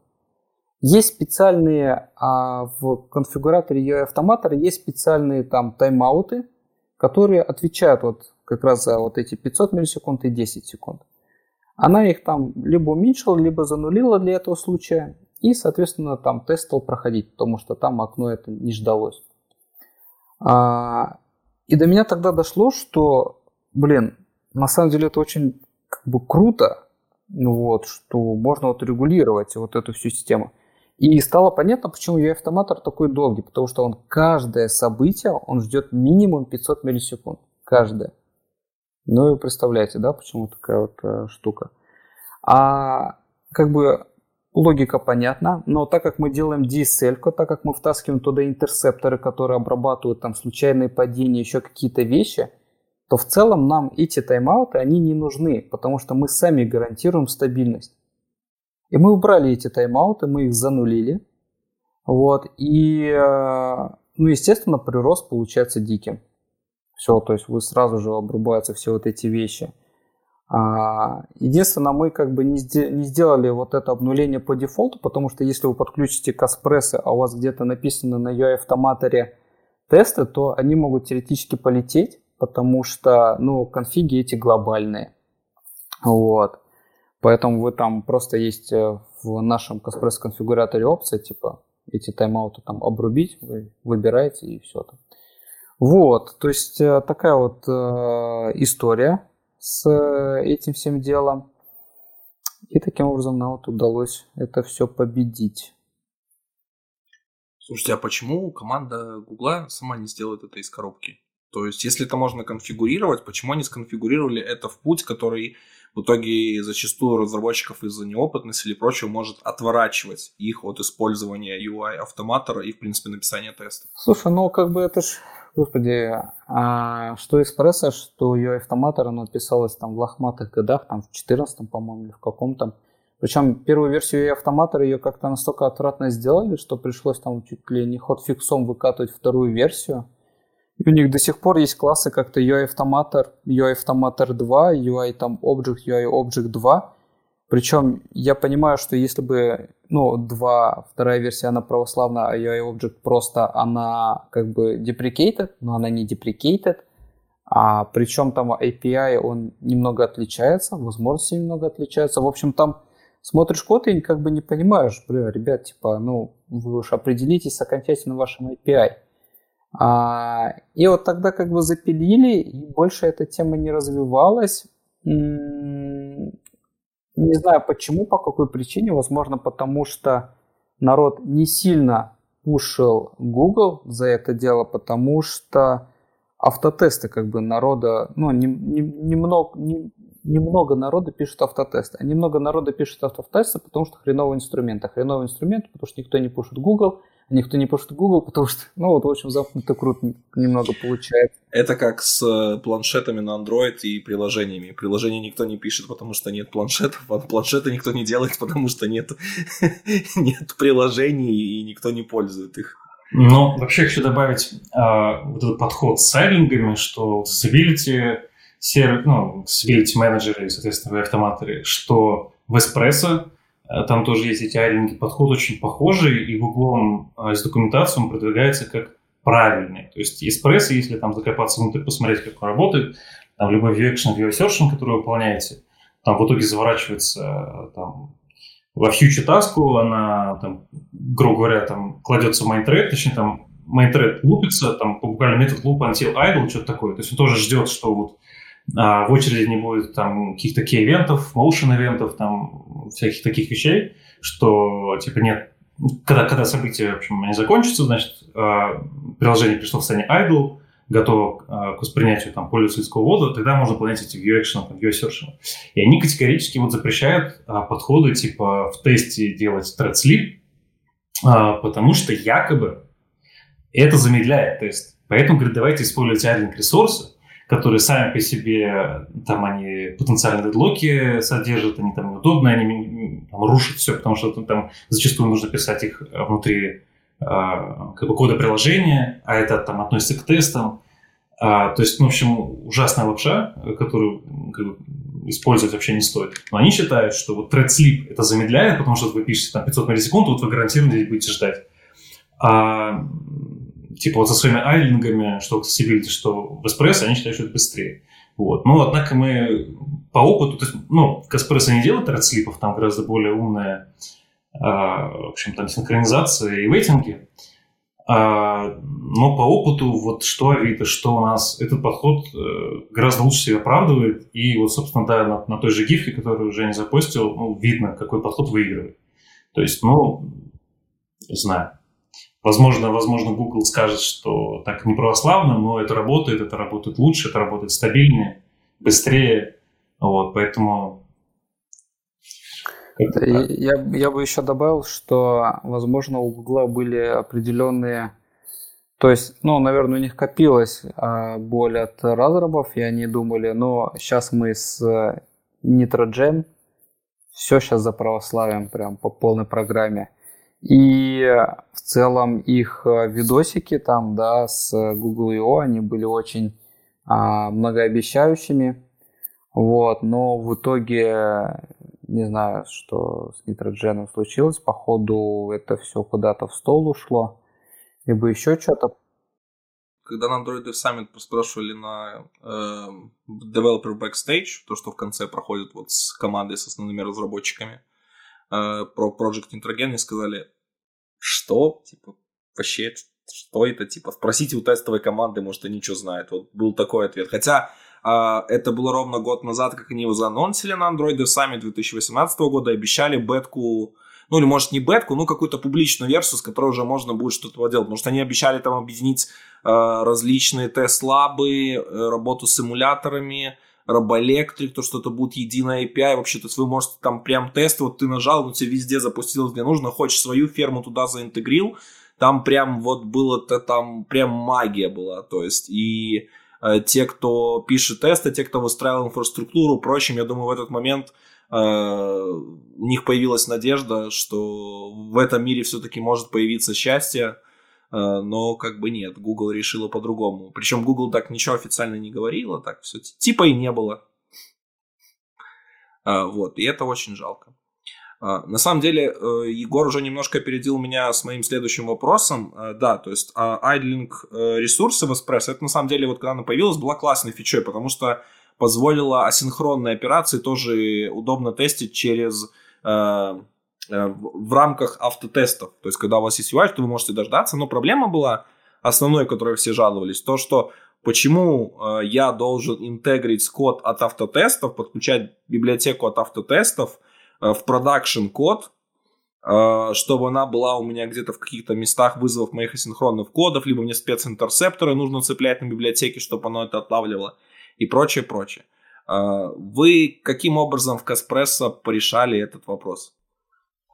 А, ну, что касается флайков, например, а, мы сделали, грубо говоря, обыкновенный ретрай. Вот. То есть, ну, просто про Linkresource хотел добавить, что э, вот у них та же собственная проблема, что и Disability, то, что Женя менял, там в этих Resource тоже нельзя менять э, этот самый какие-то то ли интервал, то ли тайм-аут целый, вот, и там он выставлен за хардкожно просто в 5 секунд, поэтому, то есть он Айлик ресурс опрашивает, айдит ли он сейчас, тоже в течение 5 секунд. Вот, та же самая фигня. А, что касается там Каспресса, а, у нас вот эта безопасность реализована а, в качестве специального интерсептора, который а, перехват, он как бы оборачивает, а, то есть, ну, когда мы вызываем View Action на, каком, на какой-то кнопке, а Espresso возвращает нам специальный интерфейс View Interaction, вот. И мы, собственно, то есть это, это некоторое представление взаимо, ну, взаимодействия там, с превьюхой. И вот этот вызов мы оборачиваем. И ловим оттуда ошибки. И, собственно, то есть мы в течение там, определенного тайм-аута, который конфигурируется, а, с определенной частотой, которая также а, конфигурируется, мы пытаемся воспроизвести вот это действие, будь то клик какой-то или не знаю, проверка, видим ресурс, ну, видим элемент на экране или не видим. Вот, и мы ловим ошибки, которые он там вбрасывает. И эти ошибки тоже можно конфигурировать. По умолчанию а, мы слушаем там performance exception и assertion fail. Вот. То есть если вылетело что-то из этого, давайте попробуем подождать в течение какого-то интервала и воспроизвести это действие заново. То есть если оно воспроизвелось изначально успешно, как бы пролетели дальше. А если какая-то здесь ошибка, давайте в течение тайм-аута мы еще попробуем здесь воспроизвести. Соответственно, если это не perform exception какой-нибудь runtime пролетел, то, ну, скорее всего, это проблема там уже не с конкретным этим действием, а сломал что-то другое, мы здесь уже падаем. Вот. Таким образом, э, как бы у нас реализован а, вот этот механизм перехвата ретдрайв. И то есть в худшем случае, ну, в лучшем случае он не, не удлиняет время прохождения теста, вот в худшем случае как бы он спасает от падения, и очень часто, то есть у нас стабильность э, уже тестов возросла, когда мы эту штуку все внедрили. То есть там, где обычный тест на эспрессо упал бы, э, Каспрессо пытается, там, не знаю, несколько секунд поковыряется, дождется там, пока вьюг станет там, видимый, например, и дальше пойдет. Вот. Окей. А насколько изменился ваш подход к, э, вообще, в принципе, к разработке и к тестированию с внедрением Каспресса в, в Касперский лаб? Я так понимаю, уже и в Яндексе там процесс изменился. Ну, в Яндексе пока нет, я говорю, буквально второй день. Вот, но, в всяком случае, знаю, что в многих командах ребята уже пробуют. Вот, поэтому с этим на этот вопрос я смогу ответить через какое-то время. Ну смотри, стал ли единый стиль у вас? Потому что одна из первых проблем, которую вы сказали, вот с чего начали, решили проверить, что вот разные проекты написали тесты, и все было в разных стилях.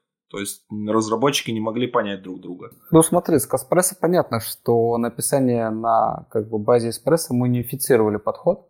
Вот, есть это унификация и так далее, но есть другая проблема, что у нас э, получается как бы в штабе осталось два инструмента для написания тестов. Один это Каспрессо, вот, второй это Appium. Ну, с разными идеологиями, да, про то, кто драйвит этот процесс и так далее. И как бы а, я, ну, мне тут э, тяжело сказать, что там Апион там полное днище и так далее, потому что, ну, по факту что, ребята вот все это время с 15 года они пилили точно такие же, ну, не точно такие же, но они сталкивались с похожими очень проблемами, они вынуждены были их как-то решать. И по факту они над Appium там крутили-вертели много всяких оберток, которые им поз- позволили все-таки начать писать на, там, через продолжительное время, а, начать писать как бы тесты, которые в целом как бы более-менее стабильны. Вот. И в прошлом году, да, пока вот мы все разрабатывали, уставали, да, они наконец-то вышли там на определенную как бы проектную мощность, вот. И в целом для некоторых проектов а, им а, удалось там, ну, закрыть как бы часть проблем. Да? То есть они там, написали там, пачку тестов, вот, закрыли там часть, либо большую часть acceptance. Вот, поэтому а, с точки зрения инструментария тут еще как бы а, такой как бы у нас индивидуальный некоторый, можно так сказать, подход. Ну вот, да, то есть это у нас как бы отражение того, что может быть там в команде, а, где там автотесты, допустим, развивались там апиумными, да, там ребятами. Вот, все зависит от того, от квалификации и от времени. То есть у нас все-таки там ребята квалифицированные тоже сидят. Вот. А как мы мыслим дальше себе процесс? А, мы в идеале себе мыслим процесс таким образом, что написание автотестов, он будет входить в definition of done фичи. Да, мы изначально как бы тоже продавали эту идею, что а, ты реализуешь фичу, а тестировщик там вырабатывает тест-кейсы, и тест-кейсы там первый, второй приоритет, а ты их сразу же автоматизируешь. Вот. А я считаю, что это хороший подход, он имеет право на жизнь, он будет жить. А, почему нам в прошлом году полноценно не удалось внедрить это? Потому что, ну, все-таки у нас а, мы победили проблемы там с написанием и так далее, но мы начали напарываться на проблемы с инфраструктурой, со стабильностью инфры, вот этими вещами. Вот. А плюс у нас было очень много фичей, которые там не связаны были с UI, и поэтому там автотесты для них были, ну, как бы особо были бессмысленны. Вот. Но в целом я верю в тот подход, да, что часть написания, ну, а в написании части автотестов, наиболее критических сценариев должно входить definition в данной фичи. Вот, и это позволит еще больше синтегрировать вот этот а, процесс работы с автотестами в ваш разработческий процесс, ваш а, процесс работы вашей команды. Вот. А если вот оценить э, вообще показатели, как можно понять, типа, что у вас там тесты больше стало, например, насколько больше разработчики стали писать, не знаю, код coverage, да, гру- грубо говоря, блин, неудачная, наверное, метрика, но там суммарное количество тестов и время их прохождения, стабильность, прочим, то есть вот с внедрением Каспресса у себя внутри в компании и, возможно, фидбэком из других компаний, где ребята стали использовать вашу библиотеку. Uh, то есть uh, насколько стало лучше состояние вот с тестами. То есть именно в целом у разработчиков. То есть как и новых, так и старых адептов. Ну, смотри, как бы прям метрики я тебе сейчас не скажу. Вот. Uh, у нас там а, есть как бы ответственные люди, которые занимаются метриками, там можно с ними переговорить, там поснимать некоторые как бы цифры, но а, что могу сказать по поводу там а, стабильности и прочее. Но как бы по ощущениям, конечно же, оно стало лучше, да, но метрики сейчас конкретные цифры тяжело мне сказать. Ну, то есть это надо просто заняться этой работой. Вот что по отзывам там с других как бы компаний, вот, и из других э, команд, которые там внедряют у себя. Ну, все отмечают, что действительно, как входная точка в тестировании, Каспресса это действительно, ну, я думаю, лучшее, что сейчас есть. Потому что, ну, как вот даже в чатике отмечают, если не хочешь боли, просто хочешь начать писать, ну, только Каспресса. То есть ты берешь, подключаешь и просто пишешь. Вот, и а, конечно же, это упрощает процесс внедрения прочих вещей. Да, мы еще не охватываем как бы моменты с там, инфраструктурой и прочими вещами, но как бы мы работаем над этим, да, и могу сказать, что в скором времени будут э, дальнейшие очень интересные решения, которые еще больше упростят процесс написания автотестов и сделают его легким, понятным, так же, как запиливание фичушечки. Дай бог, помолимся. Если бы фичушечки было бы так просто пилить все. Да ладно, что там пилить-то, господи. Ну, я шучу, шучу, конечно, есть разные. Э, у меня есть несколько вопросов от э, слушателей. Э, давайте я вам задам. Есть практики для замера перформанс в UI-тестах. Это, например, там яркий пример это библиотека Benchmark от Гугла, которая вышла, э, которая как раз тоже как, э, исправляет много проблем там с разогревом, с тем, что девайс начинает ротать, ну и прочие-прочие всякие штуки, чтобы выходить на стабильный уровень производительности. Вот. Э, Артем спрашивает, будет ли какая-то кей обертка для тестов производительности? Ну, пока в планах не было, а, как бы мы особо не автоматизировали, что касается перформанса, но там, опираясь на запросы, так сказать, пользователей, а, ну, все возможно. Вот, то есть мы пока просто не охватывали а, этот момент. Угу. Да, мы не охватывали, но как бы всегда ждем pull реквесты туда-сюда, то есть э, обсуждение, все это мы приветствуем. Вот, а что могу сказать э, по поводу как бы, еще перформанса? Ну, у нас э, есть как бы работы, посвященные перформансу, посвященные там замерам, э, сколько мы там жрем батарейки, трафика и так далее, потому что наши приложения, они участвуют в регулярно во всяких там конкурсах, там сравнениях с другими антивирусами и прочее, прочее, и эти моменты все очень важны. Вот. А у нас как бы есть набор там определенных решений, которые нам позволяют как бы контролировать а, перформанс я бы сказал, это набор каких-то кастомных решений, то есть оно еще не готово там каким-то open source, либо каким-то более а, ready виду. Вот, а, то есть вот если послушать, да, как там Яндекс браузер, по-моему, загоняется по поводу перформанса, как они там меряют, что они там организуют и как там они там паяют паяльником. Ну, конечно, у нас не в таких э, объемах, но в целом есть как бы ряд э, задач, вот, есть ряд наработок, интересных наработок. Ну и на самом деле мы всегда рады, если кто-то придет, как бы эти вещи, ну, грубо говоря, просто возьмет, да, ведет до какого-то разумного вида. И это тоже можно вполне там в каком-то виде публиковать. То есть у нас ну, много таких вот разных направлений, которые прям не связаны напрямую там супер с Android разработкой, но которые вот около того, и они очень достаточно интересные. Валерий Захаров, кстати, вот э, создатель Эспрессо, э, он рассказывал то, как они performance testing ом занимаются в Slack. Э, и там достаточно интересный доклад на эту тему делал. Я постараюсь найти этот доклад, прикрепить в описании. То есть он тоже рассказывал, они там прям как это все автоматизируют, как у них там чекается, как у них регрессии сразу отслеживаются, все. И в Яндекс Браузере тоже, тоже ребята делали доклад на эту тему, и там прям они тоже, у них там чуть боль, чуть-чуть регрессия, все, они там могут фичу откатить, впрочем, у них там этот очень четко процесс, прям такие рельсы поставлены, что вот очень-очень хорошо. Ну, может, в Каспресс когда это заедет. А вот пока в Каспресс. Да. Вы сказали, э, Женя сказал, что ты, э, ну, что если есть такие запросы, то можно, соответственно, то есть, ну, писать их, впрочем. Каким образом с вами связываться насчет этих запросов?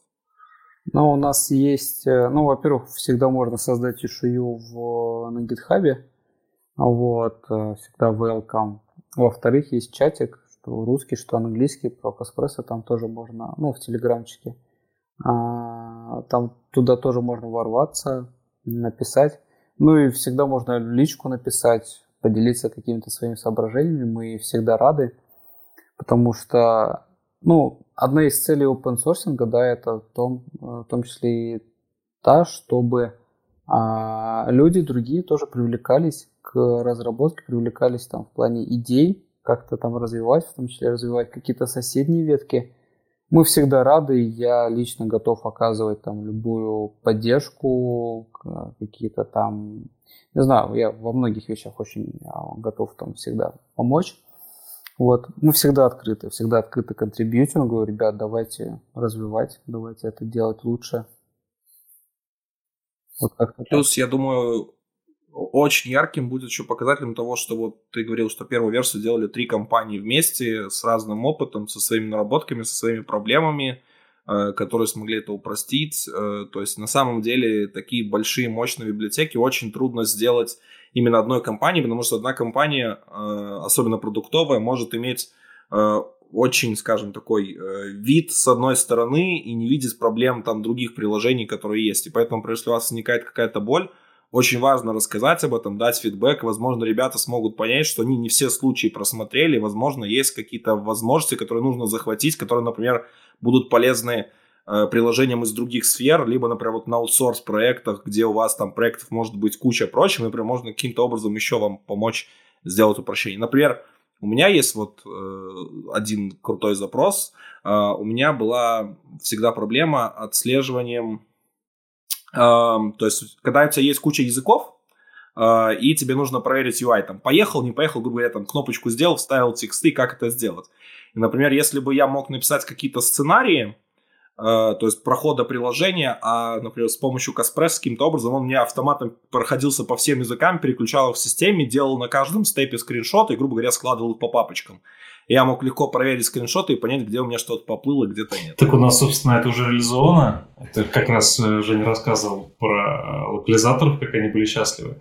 То есть это прям специальный там тест-кейс, да, и именно что она делает, то есть можно там по 20 языкам пройтись по одному и тому же сценарию, не снимать скриншотов, и оно все будет э, То есть просто тупо я говорю, вот этот сценарий, даю ему 20 языков, запускаю и ухожу на полчаса и забываю. Да, грубо говоря, если, если как бы это не legacy код, то там буквально можно э, э, э, как изнутри этого тест-кейс прощелкать там по кнопкам, делать скриншоты, когда тебе нужно. Если это какой-то старый, э, не знаю, legacy код, э, там тоже есть исхищрение, то есть можно не знаю, просто фрагменты подставлять э, в одну и ту же activity и там щелкать. Женя, Женя, наверное, хотела добавить. Я ты просто говорил про Legacy, что там нельзя, но да, вот ты потом добавил, что там есть ухищрения вот, архитектурный, который, да, позволит любой легаси. А, короче, Кирилл, там все есть. Это ты реально пишешь э, тест, ты наследуешься просто свой класс, наследуешь там от doclog screenshot test case. Вот. Там есть у тебя такой метод типа скриншот, по-моему. Это когда ты делаешь скрины. Да, просто скриншот. Вот. И в конструкторе класса ты просто параметрам перечисляешь языки, для которых ты хочешь сделать. И у нас будет делать в том числе для, если у тебя и внутри приложения, если у тебя и вне приложения. И все, и оно автоматом тебе складывает по папочкам, а вот все снимает, и ты просто уже как бы просто потом смотришь и так далее. То есть все это уже есть. Это прекрасно. Я могу сразу сказать, что, к сожалению, мне не выдается возможности писать так много тестов, и к этому мы еще чуть-чуть позже вернемся. Есть еще пару вопросов. Алексей задает вопрос. Была информация, что планируется поддержка Allure репортов из коробки. Правда ли это? Планируется ли такое обновление? Правда? Неправда? Ну, Связанное с этим, с репортингами и так далее, да, будут некоторые вещи. Вот, как говорится, coming soon. Пока не будем раскрывать как бы всех карт, я думаю, пока что. Вот, но... Ты прям как большая корпорация становишься, типа, не раскрываешь своих планов, ничего, типа, как будешь с ОСПом, да, работать, ничего не будешь выливать до релиза стабильного. Ну, есть, на самом деле. Вот. Ну, в общем, а, мы, да, имеем такие запросы, у нас есть мысли, как дальше все это развивать, и там у нас есть а, наработки, которыми мы скоро поделимся, ну, вот, которые, как я говорил, позволят очень сильно тоже упростить а, весь вот этот процесс. Но Леша вам сразу пишет, э, что он хотел бы видеть в этом репорте. Это будет. Это скриншоты для удобных, а, для упавших э, шагов, добавление логов э, и привязка шагов Каспресса и Алюр. Ну, я так понимаю, это какое-то связывание их между собой, чтобы можно было отслеживать. А, да, да, да. Ну вот последнее там а, ребята с HeadHunter, они делали эту вещь. Там единственное, надо было контрибьютить в марафон, и они столкнулись с точно такой же проблемой, когда мы контрибьютили все вместе в какао, что обсуждения очень сильно затянулись. Вот, плюс там а, Антон Малинский, он а, по ходу, пока там пацаны вливали pull request, он взял, там все переписал, и ребятам как бы они несколько раз переделывали этот pull request, в итоге, по-моему, это так все и зависло.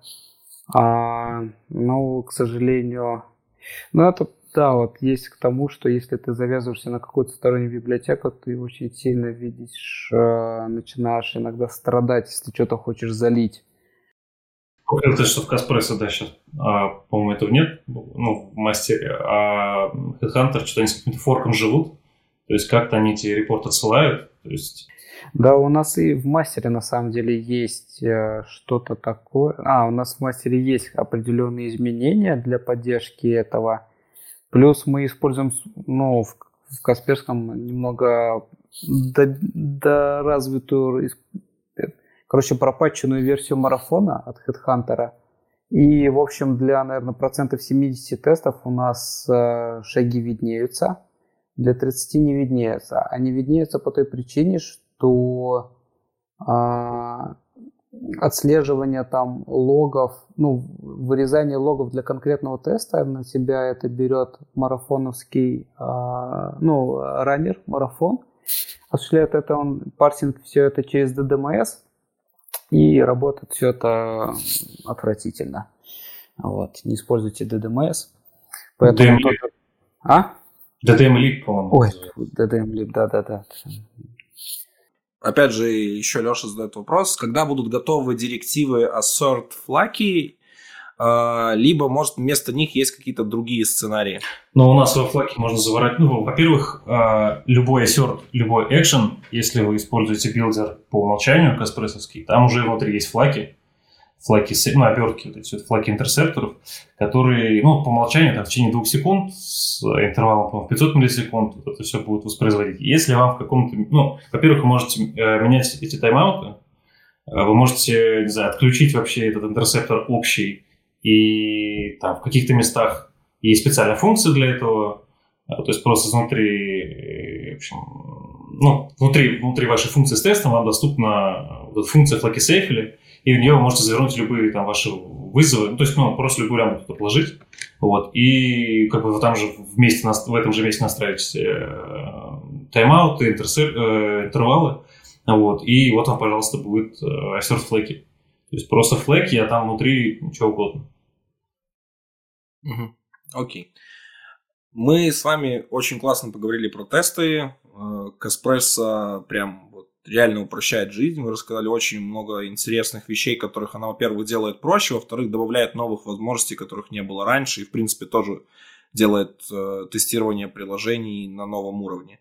А, но стандартная проблема, я думаю, те, кто работал особенно в аутсорсе, знают, вот, что продать тесты заказчику или менеджеру – это нечто. То есть в продуктовой компании еще попроще.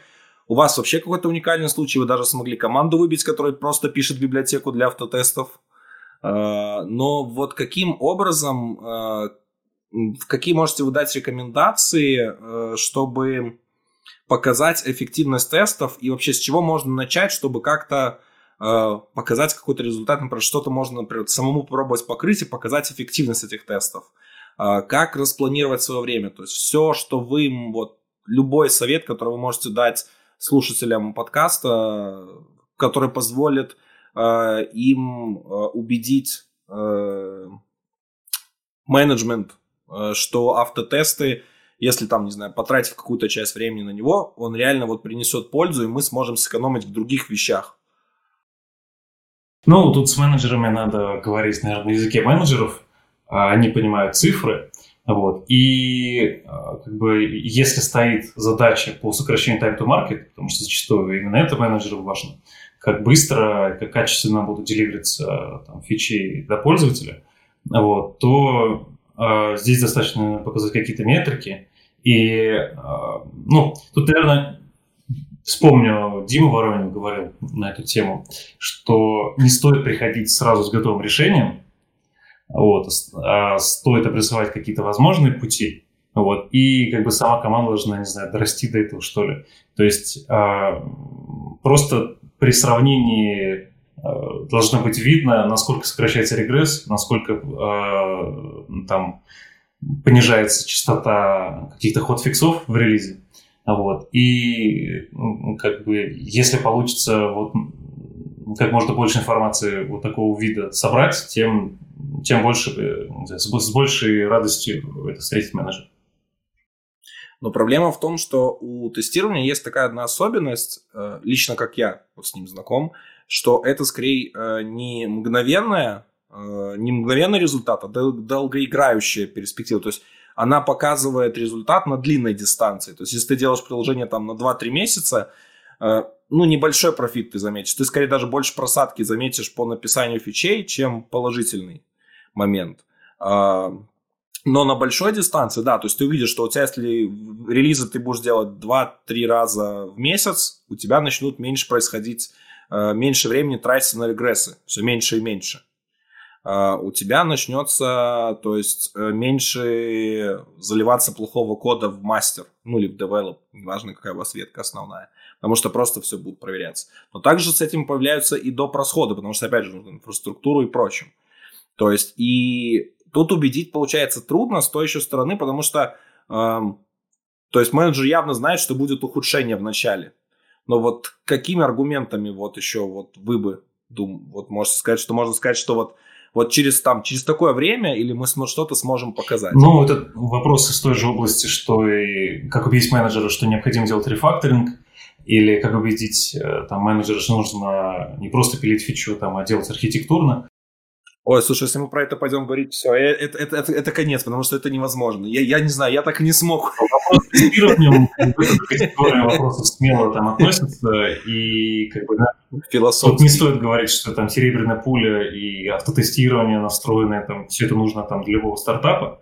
То есть до этого, наверное, нужно дорасти, для этого должна создать какая-то критическая масса, там, не знаю, критическая частота багов, ход фиксов, э, не знаю, критическая продолжительность регресса, и, ну, наверное, то есть для этого нужно дозреть. И должны быть ресурсы для этого. Вот Женя, думаю, со своим опытом, с силы того, что он идеологией автотестов занимался, думаю, нам сейчас скажет все, что нужно сделать.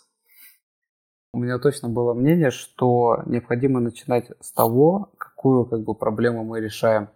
То есть а, какая точнее проблема есть у как бы конкретной там команды, у конкретного проекта. Может быть, их там текущая там жизнь, да, там устраивает, либо если там у них есть какие-то проблемы, может быть, они решаются там какими-то другими проблемами, ну, другими способами. Вот. И тут э, очень важно как бы понимать э, контекст. То есть мы можем сейчас как бы дать какие-то там общие вещи, но они будут все равно как бы такими, знаете, немножко абстрактными вещами.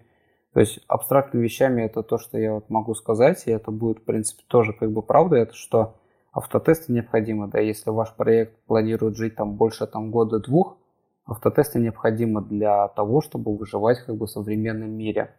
Вот. Но, опять-таки, все очень сильно и depends да, от того, какие проблемы вы решаете, какие главные метрики вы для себя ставите, какие э, цели, какая ваша там целевая аудитория. Вот. И здесь я могу предложить такой вариант, что если у вас есть проблемы да, с автотестами, либо у вас есть проблемы с тестированием, у вас есть проблемы там с релизами, да, я считаю, что вы смело можете писать нам, вот, и э, мы там готовы всегда там проконсультировать, помочь. А, и я считаю, это будет более правильно, потому что мы сможем больше немножко погрузиться в контекст конкретной там проблемы и дать более лучшее решение, нежели мы будем сейчас э, сыпать как бы общими рекомендациями, которые очень сильно надо еще коррелировать под какие-то конкретные проблемы. То есть ребята как бы нам пишут, обращаются, рассказывают свою ситуацию, какие у них боли, и там, ну, иногда оказывается, что как бы их проблемы не автотестах, там их проблемы там, допустим, несколько в других вещах, и нужно прежде всего решить эти проблемы. Вот, так что... Консультация бесплатная? А... Давайте выезжаем этот момент. Да нет, шучу. На самом деле, а, любое, любые обращения и так далее, все бесплатно. Вот, а дальше уже там смотрим. А дальше нужно покупить лицензию антивируса Касперского. Ну что ж так мелко-то? Да нет, на самом деле про консультироваться, про поболтать и так далее, ну, конечно, мы всегда я как бы готов там э, помочь. Ну, в сферу, ну, в мере как бы свободы, наличия свободного времени. Ну и Егор, ну и другие ребята. Угу. А, Ребят, э, у вас есть возможность что-то, наверное, сказать нашим слушателям, э, дать какое-то им напутствие, возможно, попросить законтрибьютать, что-то еще.